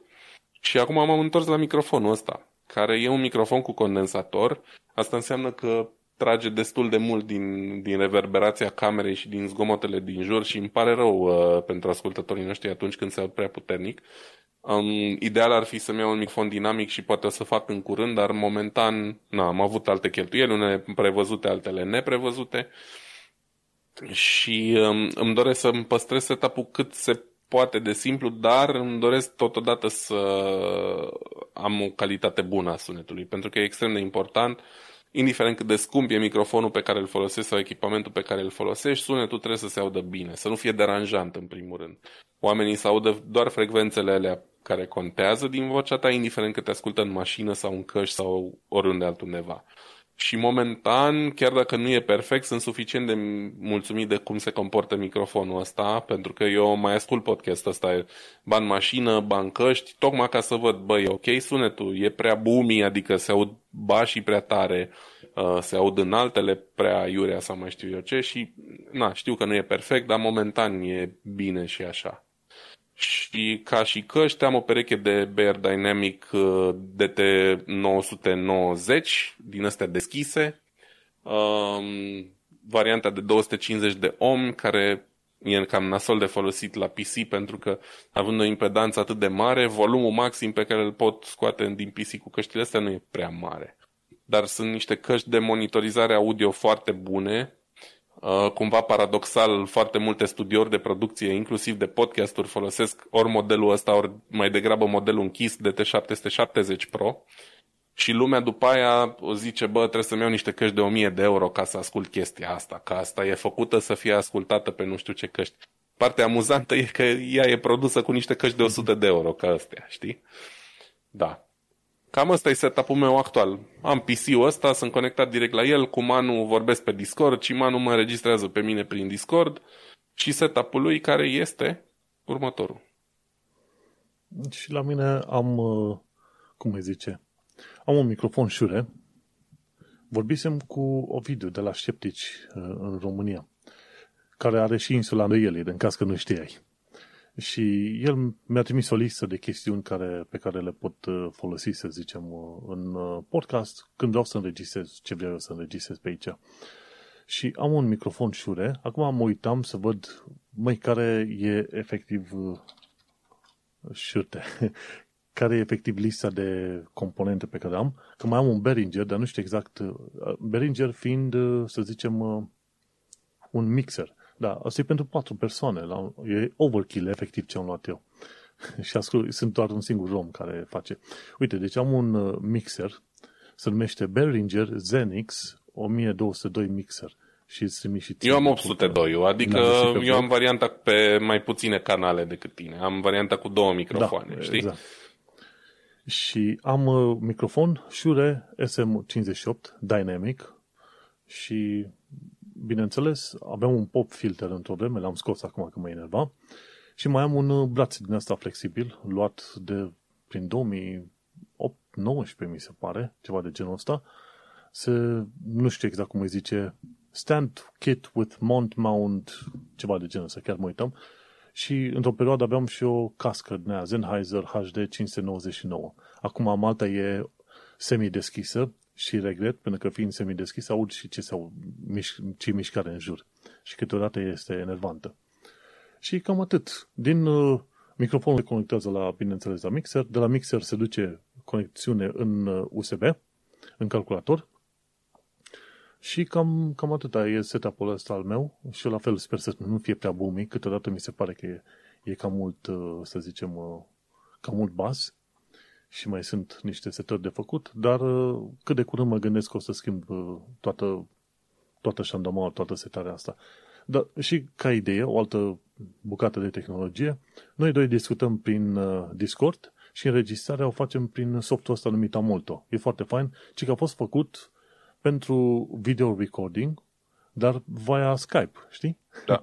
Adică în special pentru Skype. Și uite că merge foarte bine pentru orice fel de audio care vine din afara calculatorului. Chiar dacă dau să vorbesc și dau după aia drumul la filme de YouTube. Și ala, și, și chestia este înregistrată, știi? Pe partea de audio, zic. Da. și cu o altă tehnică, ce mai avem? Mai avem uh, serverul pe care urcăm noi uh, podcastul și e Podbean-ul. Și cam atât. Podbean-ul face feed-ul RSS și, bineînțeles, restul este poveste. Dar știi cum e? Cum, cum zic foarte mulți oameni, nu contează atât de mult tehnica și poate până la urmă nici extraordinar de mult sunetul pe care îl scoți, ci până la urmă să ai un conținut care cât de cât îi atrage pe oameni. Aia e cel mai important. Și să fii, să fii sincer în ceea ce zici. Cu prostiile, cu bunele, cu relele tale, cine știe, să fii sincer în, în ceea ce zici tu, pentru că în felul ăsta creezi o legătură cumva cu audiența, cu oamenii. Și vorba aia, noi facem podcastul ăsta pentru că vrem să transmitem și noi, să zicem, interesul pentru tehnologie. Pentru că noi și lucrăm în domeniu, nu? Tu lucrezi ca tester de computere de mașini, iar eu lucrez ca developer web. Evident. Avem, avem să zicem, interesul direct, știi? Ca să știm și să înțelegem tehnologia. Da, în primul rând tehnologia ne-a, ne-a adus uh, unde suntem uh, atât din punct de vedere profesional cât și personal. E în primul rând o pasiune și ne place să o împărtășim cu voi um, și o facem în speranța că dacă vă place cel puțin la fel de mult ca nouă, um, o să aflați niște, o să aveți parte de niște informații interesante sau amuzante din discuțiile noastre, depinde fiecare cum le vede. Și noi vă mulțumim, uite, acum la 12 luni de podcast, 52 de episoade că ne ascultați și sperăm să rămâneți alături de noi și să ne dați mai departe bă, podcastul, de ce nu, prietenilor, cunoștințelor, ca să ajungem la cât mai multă lume. Noi nu avem notorietate, nu avem site-uri web, nu avem uh, emisiuni TV, uh, suntem pur și simplu doi oameni pasionați de chestia asta și nimic mai mult. Exact. Păi, uite-te, gândește-te că la început, cred că erau undeva pe la vreo 10 oameni care ascultau podcastul ăsta. și acum sunt undeva pe la vreo 120 de oameni cu promovarea Am ajuns departe, așa am ajuns că, departe. Mai, uh, așa că este sunt niște bine. cifre conservatoare. Uite, dacă ar fi să ne uităm așa, mă întorc o secundă la statistici și după aia încheiem, că deja ne-am lungit prea mult. Um, dar dacă ar fi da. să, să punem problema așa, uite, cel mai ascultat episod al nostru e episodul 2, care are 173 de descărcări. Pe locul 2 episodul 1, care are 170 de descărcări. Și după aia ne-am dus în cap. E, glumesc, nu chiar în cap, dar avem, ne apropiem uh, acolo la, la 200 de descărcări. După un an de zile cu zero mm. promovare și fără cine știe ce notorietate, eu zic că suntem bine totuși. Știi cum, știi cum este? Aveam uh, ascultări foarte multe. De ce? Pentru că Tehnocultura, înainte de a avea podcastul Tehnocultura, a avut podcastul Tehnocultura SciCast, podcast de știință. Și asta mergea chiar binișor înainte să mut site-ul de pe tehnocultura.ro pe .com. Și când am făcut mutarea am și pierdut uh, SEO juice cât vrei tu. Mi-a, mi-a picat în cap efectiv și traficul și ce vrei tu. Deși făcuse niște mișcări și am uh, informat Google, dar ceva s-a întâmplat. Și ce se întâmplă? Tehnocultura SciCast avea liniștit undeva pe la vreo 200 până la 400 de ascultări. Uh-huh. Și de-aia, deci când am făcut podcastul ăsta pe tehnologie mai mult, o parte din ascultătorii au, au ascultat și de-aia avem numărul la mare la început și după aia au, s-au îndepărtat pentru că ei veniseră strict pe chestia de știință. Și după aia, ce, ce am câștigat acum, după un an de zile ce avem 120, sunt oameni strict pasionați de tehnologie, știri din jurul tehnologiei și cum influențează tehnologia viața noastră, uh-huh. știi? Și asta e. Deci e, e, o, e, o, e o pâine bine, bine făcută și bine mâncată. În fine, cred că am, uh, am discutat destul de mult pe ideea de podcast. Sper că oamenii au înțeles până la urmă și, și ce e la un podcast și de ce facem noi ca podcast și nu ne limităm la o anumită platformă, pentru că vrem să ajungă la cât mai mult și să asculte oamenii acolo unde vor și cât timp vor ei. Nu să fii, de exemplu, dacă faci stick pe YouTube, dacă nu ești conectat la internet, e game over.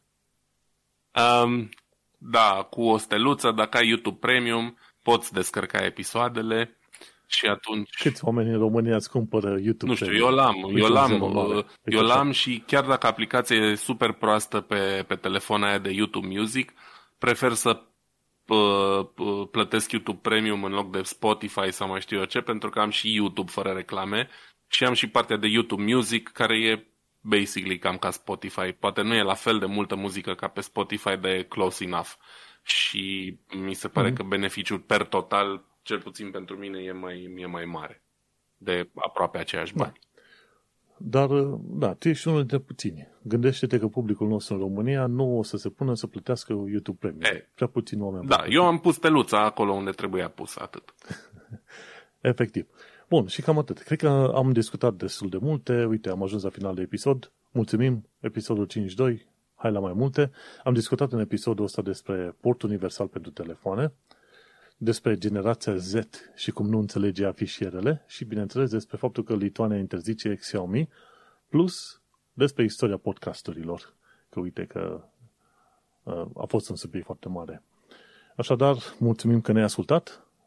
Pe Vlad Bănică îl mai găsești pe Diaspora Cast și Vin ceva când. shameless plugs? Uh, da. Nu, n-am uh, niciun fel de shameless plugs. Uh, cumpărați-vă un Oculus Quest și hai să ne jucăm Beat Saber împreună. Foarte bine. Pe mine mă găsești pe manuelcheța.com acolo unde am uh, podcastul Un Român în Londra. Eu sunt într-un fel spus uh, cronicarul sau reporterul tău din Londra, săptămânal, ceva informații, știri noi și chestiuni legate de viața în UK. Uh, Bun, mersi fain că ne-ai ascultat. Te salutăm și ne mai auzim pe data viitoare. Pa, pa!